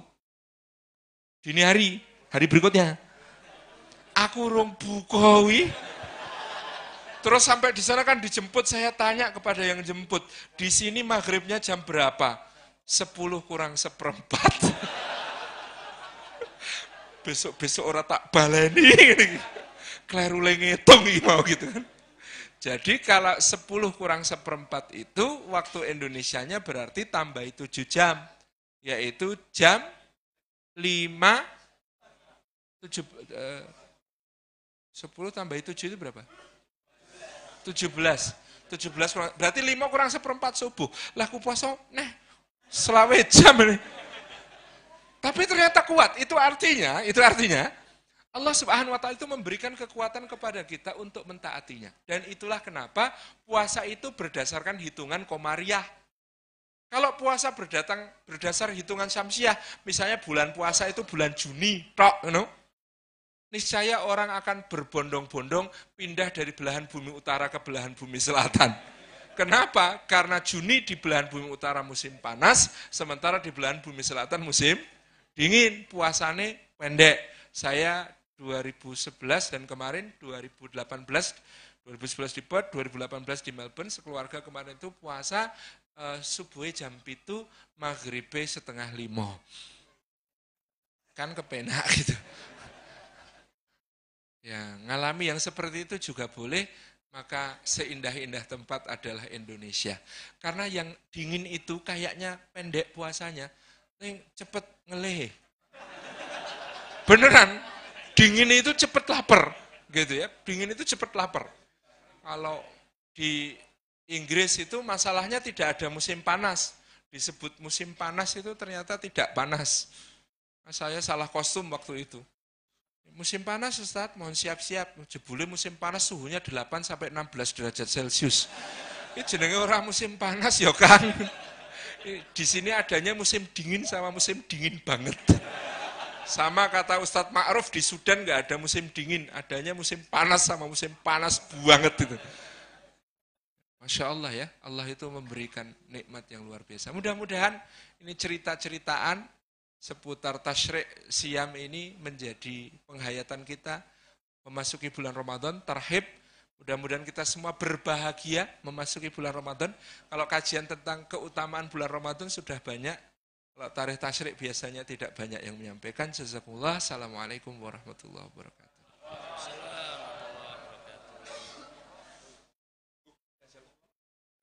Belum, belum buka. Sudah. Alhamdulillah kita mendapatkan ilmu yang banyak sekali. Saya sebagai moderator mohon maaf tidak bisa menyimpulkan. Iya. Karena yang beliau sampaikan tuh kesimpulan semuanya. Ya. Jadi pusing saya gitu. Tapi saya sebagai moderator kan tidak keren kalau tidak menyimpulkan kan. Ya, jadi saya berusaha semaksimal mungkin gitu. Nah, saya berdoa mudah-mudahan karena eh, kita ini hadir di sini dalam rangka untuk berikhtiar ya, untuk menjemput kemenangan di bulan Ramadan. Mudah-mudahan kemenangan itu nanti ditandai dengan eh, mimpi kita eh, mendapatkan apa namanya kejatuhan bulan tadi ya. ya. Itu kesimpulannya. Jadi dengan kesatuan bulan, insya Allah itu tanda bahwa insya Allah ya mudah-mudahan eh, Ramadan kita nanti akan mendapatkan kemenangan dari Allah SWT. Kira-kira Amin, begitu. amin. Eh, sebelum kita tutup ada door prize sebentar gitu. Jadi nanti ada beberapa pertanyaan. Yang pertanyaan-pertanyaan pertama nanti kami silakan Ustadz Sahyadi untuk memberikan pertanyaan. Ya. Eh, untuk door prize ini ada berapa door prize buku? Mohon ditaruh di sini. Buku ini ada berapa macam? Ada terjemahan dari Ustadz Ghazali dan beberapa yang lain ya. Dan insya Allah saya sampaikan bahwa nanti sebentar lagi Ustadz Ghazali akan nulis buku yang berjudul Indahnya Ramadan bersama Nabi. Tunggu ya, eh, apa namanya pre-ordernya segeralah. Monggo Ustadz Hadi memberikan pertanyaan. Tiga Ustadz, tiga untuk tiga. Siapa yang mau menjawab? Siapa? Enggak ada. Eh, mana? Ah, satu ya. Siapa? Satu aja dulu ya. Antum ya. Oke. Itu dia mau jawab. Kasih aja, kasih. Yang pertanyaan kedua, saya tadi saya bertanya dia sudah menjawab ya. Pertanyaan sudah dan dia menjawab saya, gitu kan? Sah ya, sah. Sekarang yang kedua, ibu-ibu dulu. Siapa nama istrinya Ustadz Salim Villa? Orang yang saya kenali. Oh, Bu Salim, betul betul, Bu Salim. Siapa yang bilang Bu Salim tadi? Yang bilang Bu Salim siapa? Nah itu tuh, dapat tuh, yang merah itu. Bu Salim namanya. Ya, itu tuh, yang merah, yang merah. Ada berapa? Satu, satu, satu aja. Sudah Bu, udah dijawab. Kurang itu, Bu. Ya. Istri saya itu empat anaknya. Jadi namanya Dwi, Indah, Ratna, dan Wati. Itu jawaban yang benar. Jawaban yang betul. Biar saya dapat buku. Pertanyaan ketiga, ini untuk yang Ewan tadi, yang awal sudah. Yang Ewan, siapa nama narasumber kita yang di depan ini? Antum, siapa namanya? Oh, Salim Afillah, betul, ah, tahu dia, kenal. Cukup ya?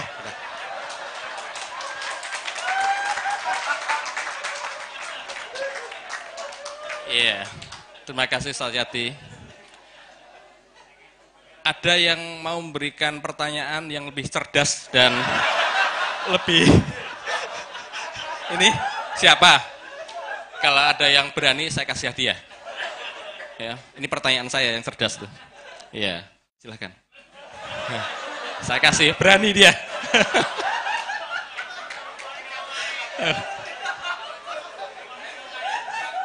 Iya.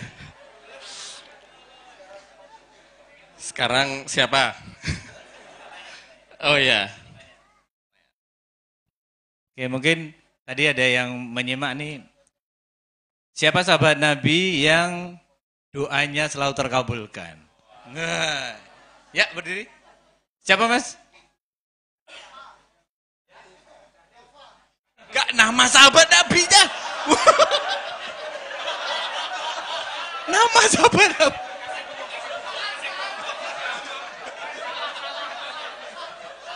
Ini. Ya. Siapa mas? Oke.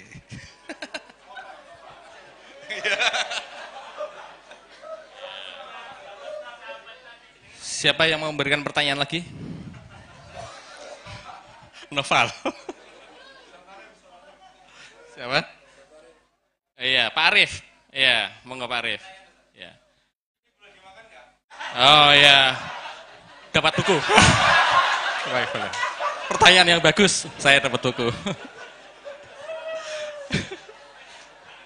Siapa lagi?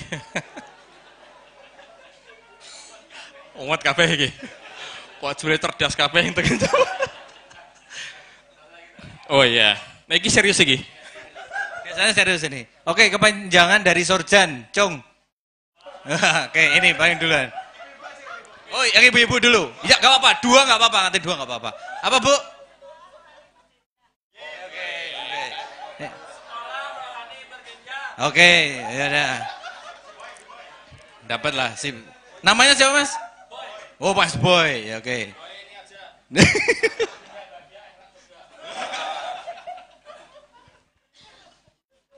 Apa singkatannya sorben? Sorben, Bu? Oh iya, silakan Bu. Iya. Siapa ini? Oke. Sorben, ngisor amben.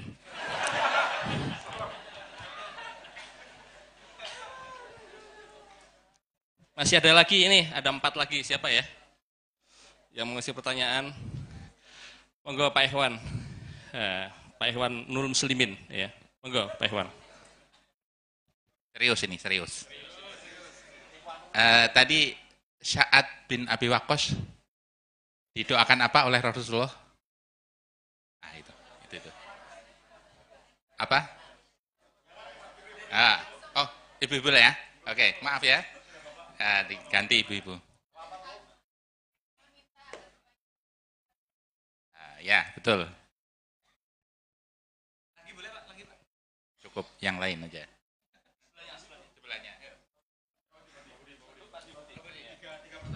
Pertanyaan pertanyaan serius. Nama moderator kalau kalau siang hari siapa? kalau siang hari.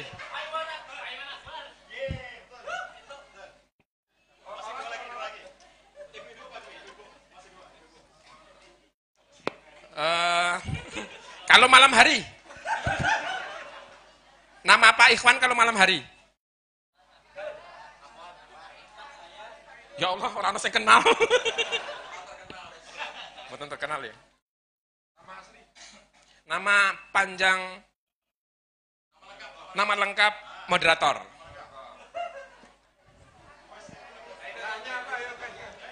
Tahu ibu-ibu. Ibu, ibu. Mas baca ibu, maju aja, monggo. Hah? Oh, ini aliran kebatinan, nggak terdengar ya. Sinten? Akbar. Pak.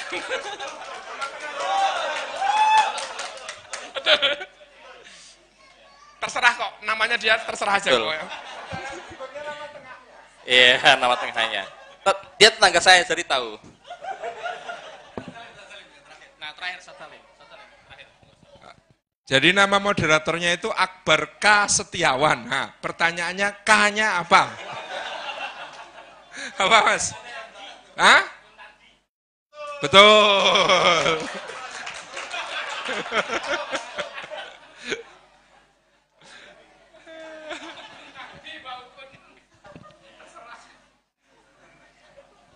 Alhamdulillah, kita menganut fikih yang semuanya betul. Enak Ustaz. Fikih dengan dengan jadi nggak usah berat-berat lah kira-kira kita. Halal wal Islam. Baiklah, alhamdulillah Bapak Ibu sekalian kita sudah di penghujung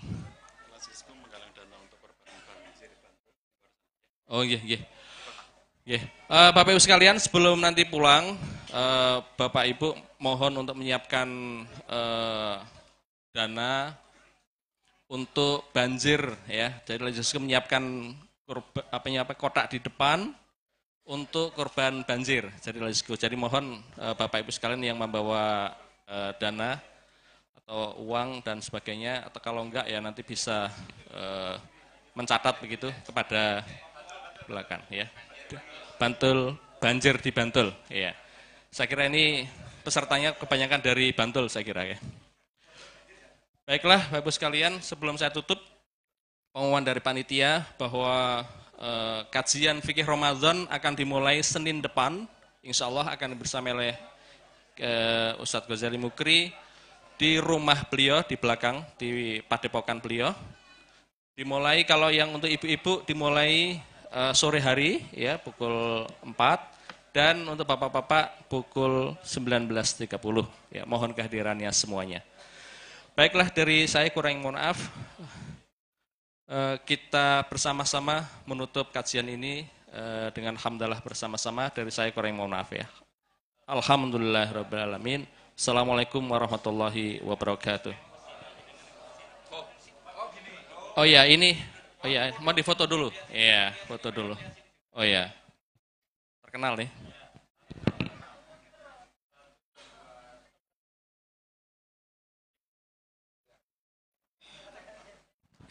Mau yang foto sama Ustadz Salim monggo, saya tak menyingkir.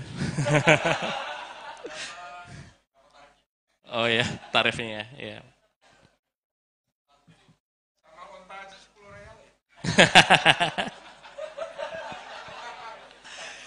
ya pulangnya antri ya karena jalannya hanya satu tidak dua. Jadi memang sudah dipersiapkan. Antri infak. Ya mohon antri dan infak disiapkan infak yang terbaik buat Bapak Ibu sekalian. Pintunya hanya satu. Uh, boleh, uh, iya. Jadi mohon gantian yang keluar. Maturun, Ustadz, uh, mudah-mudahan uh, ilmunya bermanfaat buat kita semuanya, insya Allah.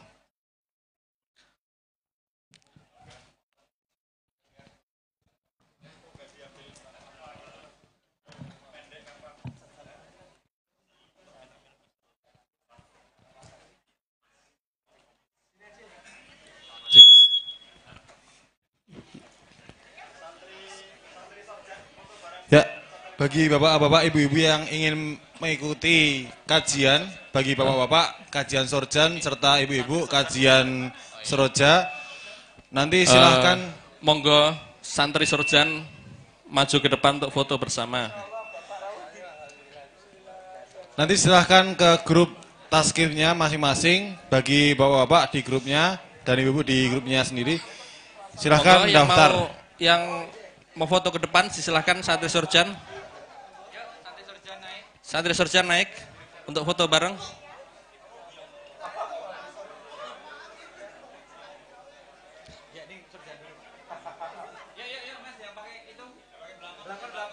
Yang pakai belangkon, yang pakai belangkon.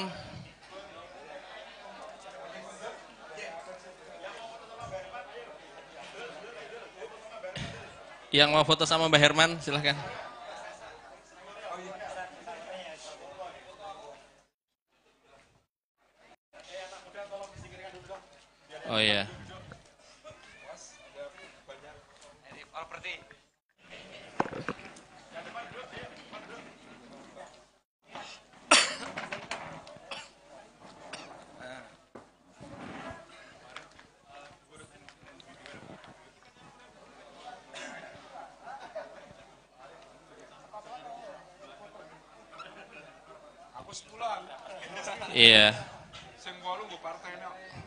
Fotografi, fotografi yang resmi, fotografi yang resmi tolong difoto. Fotografer, fotografer. Fotografer yang resmi, ayo. Panitia, panitia.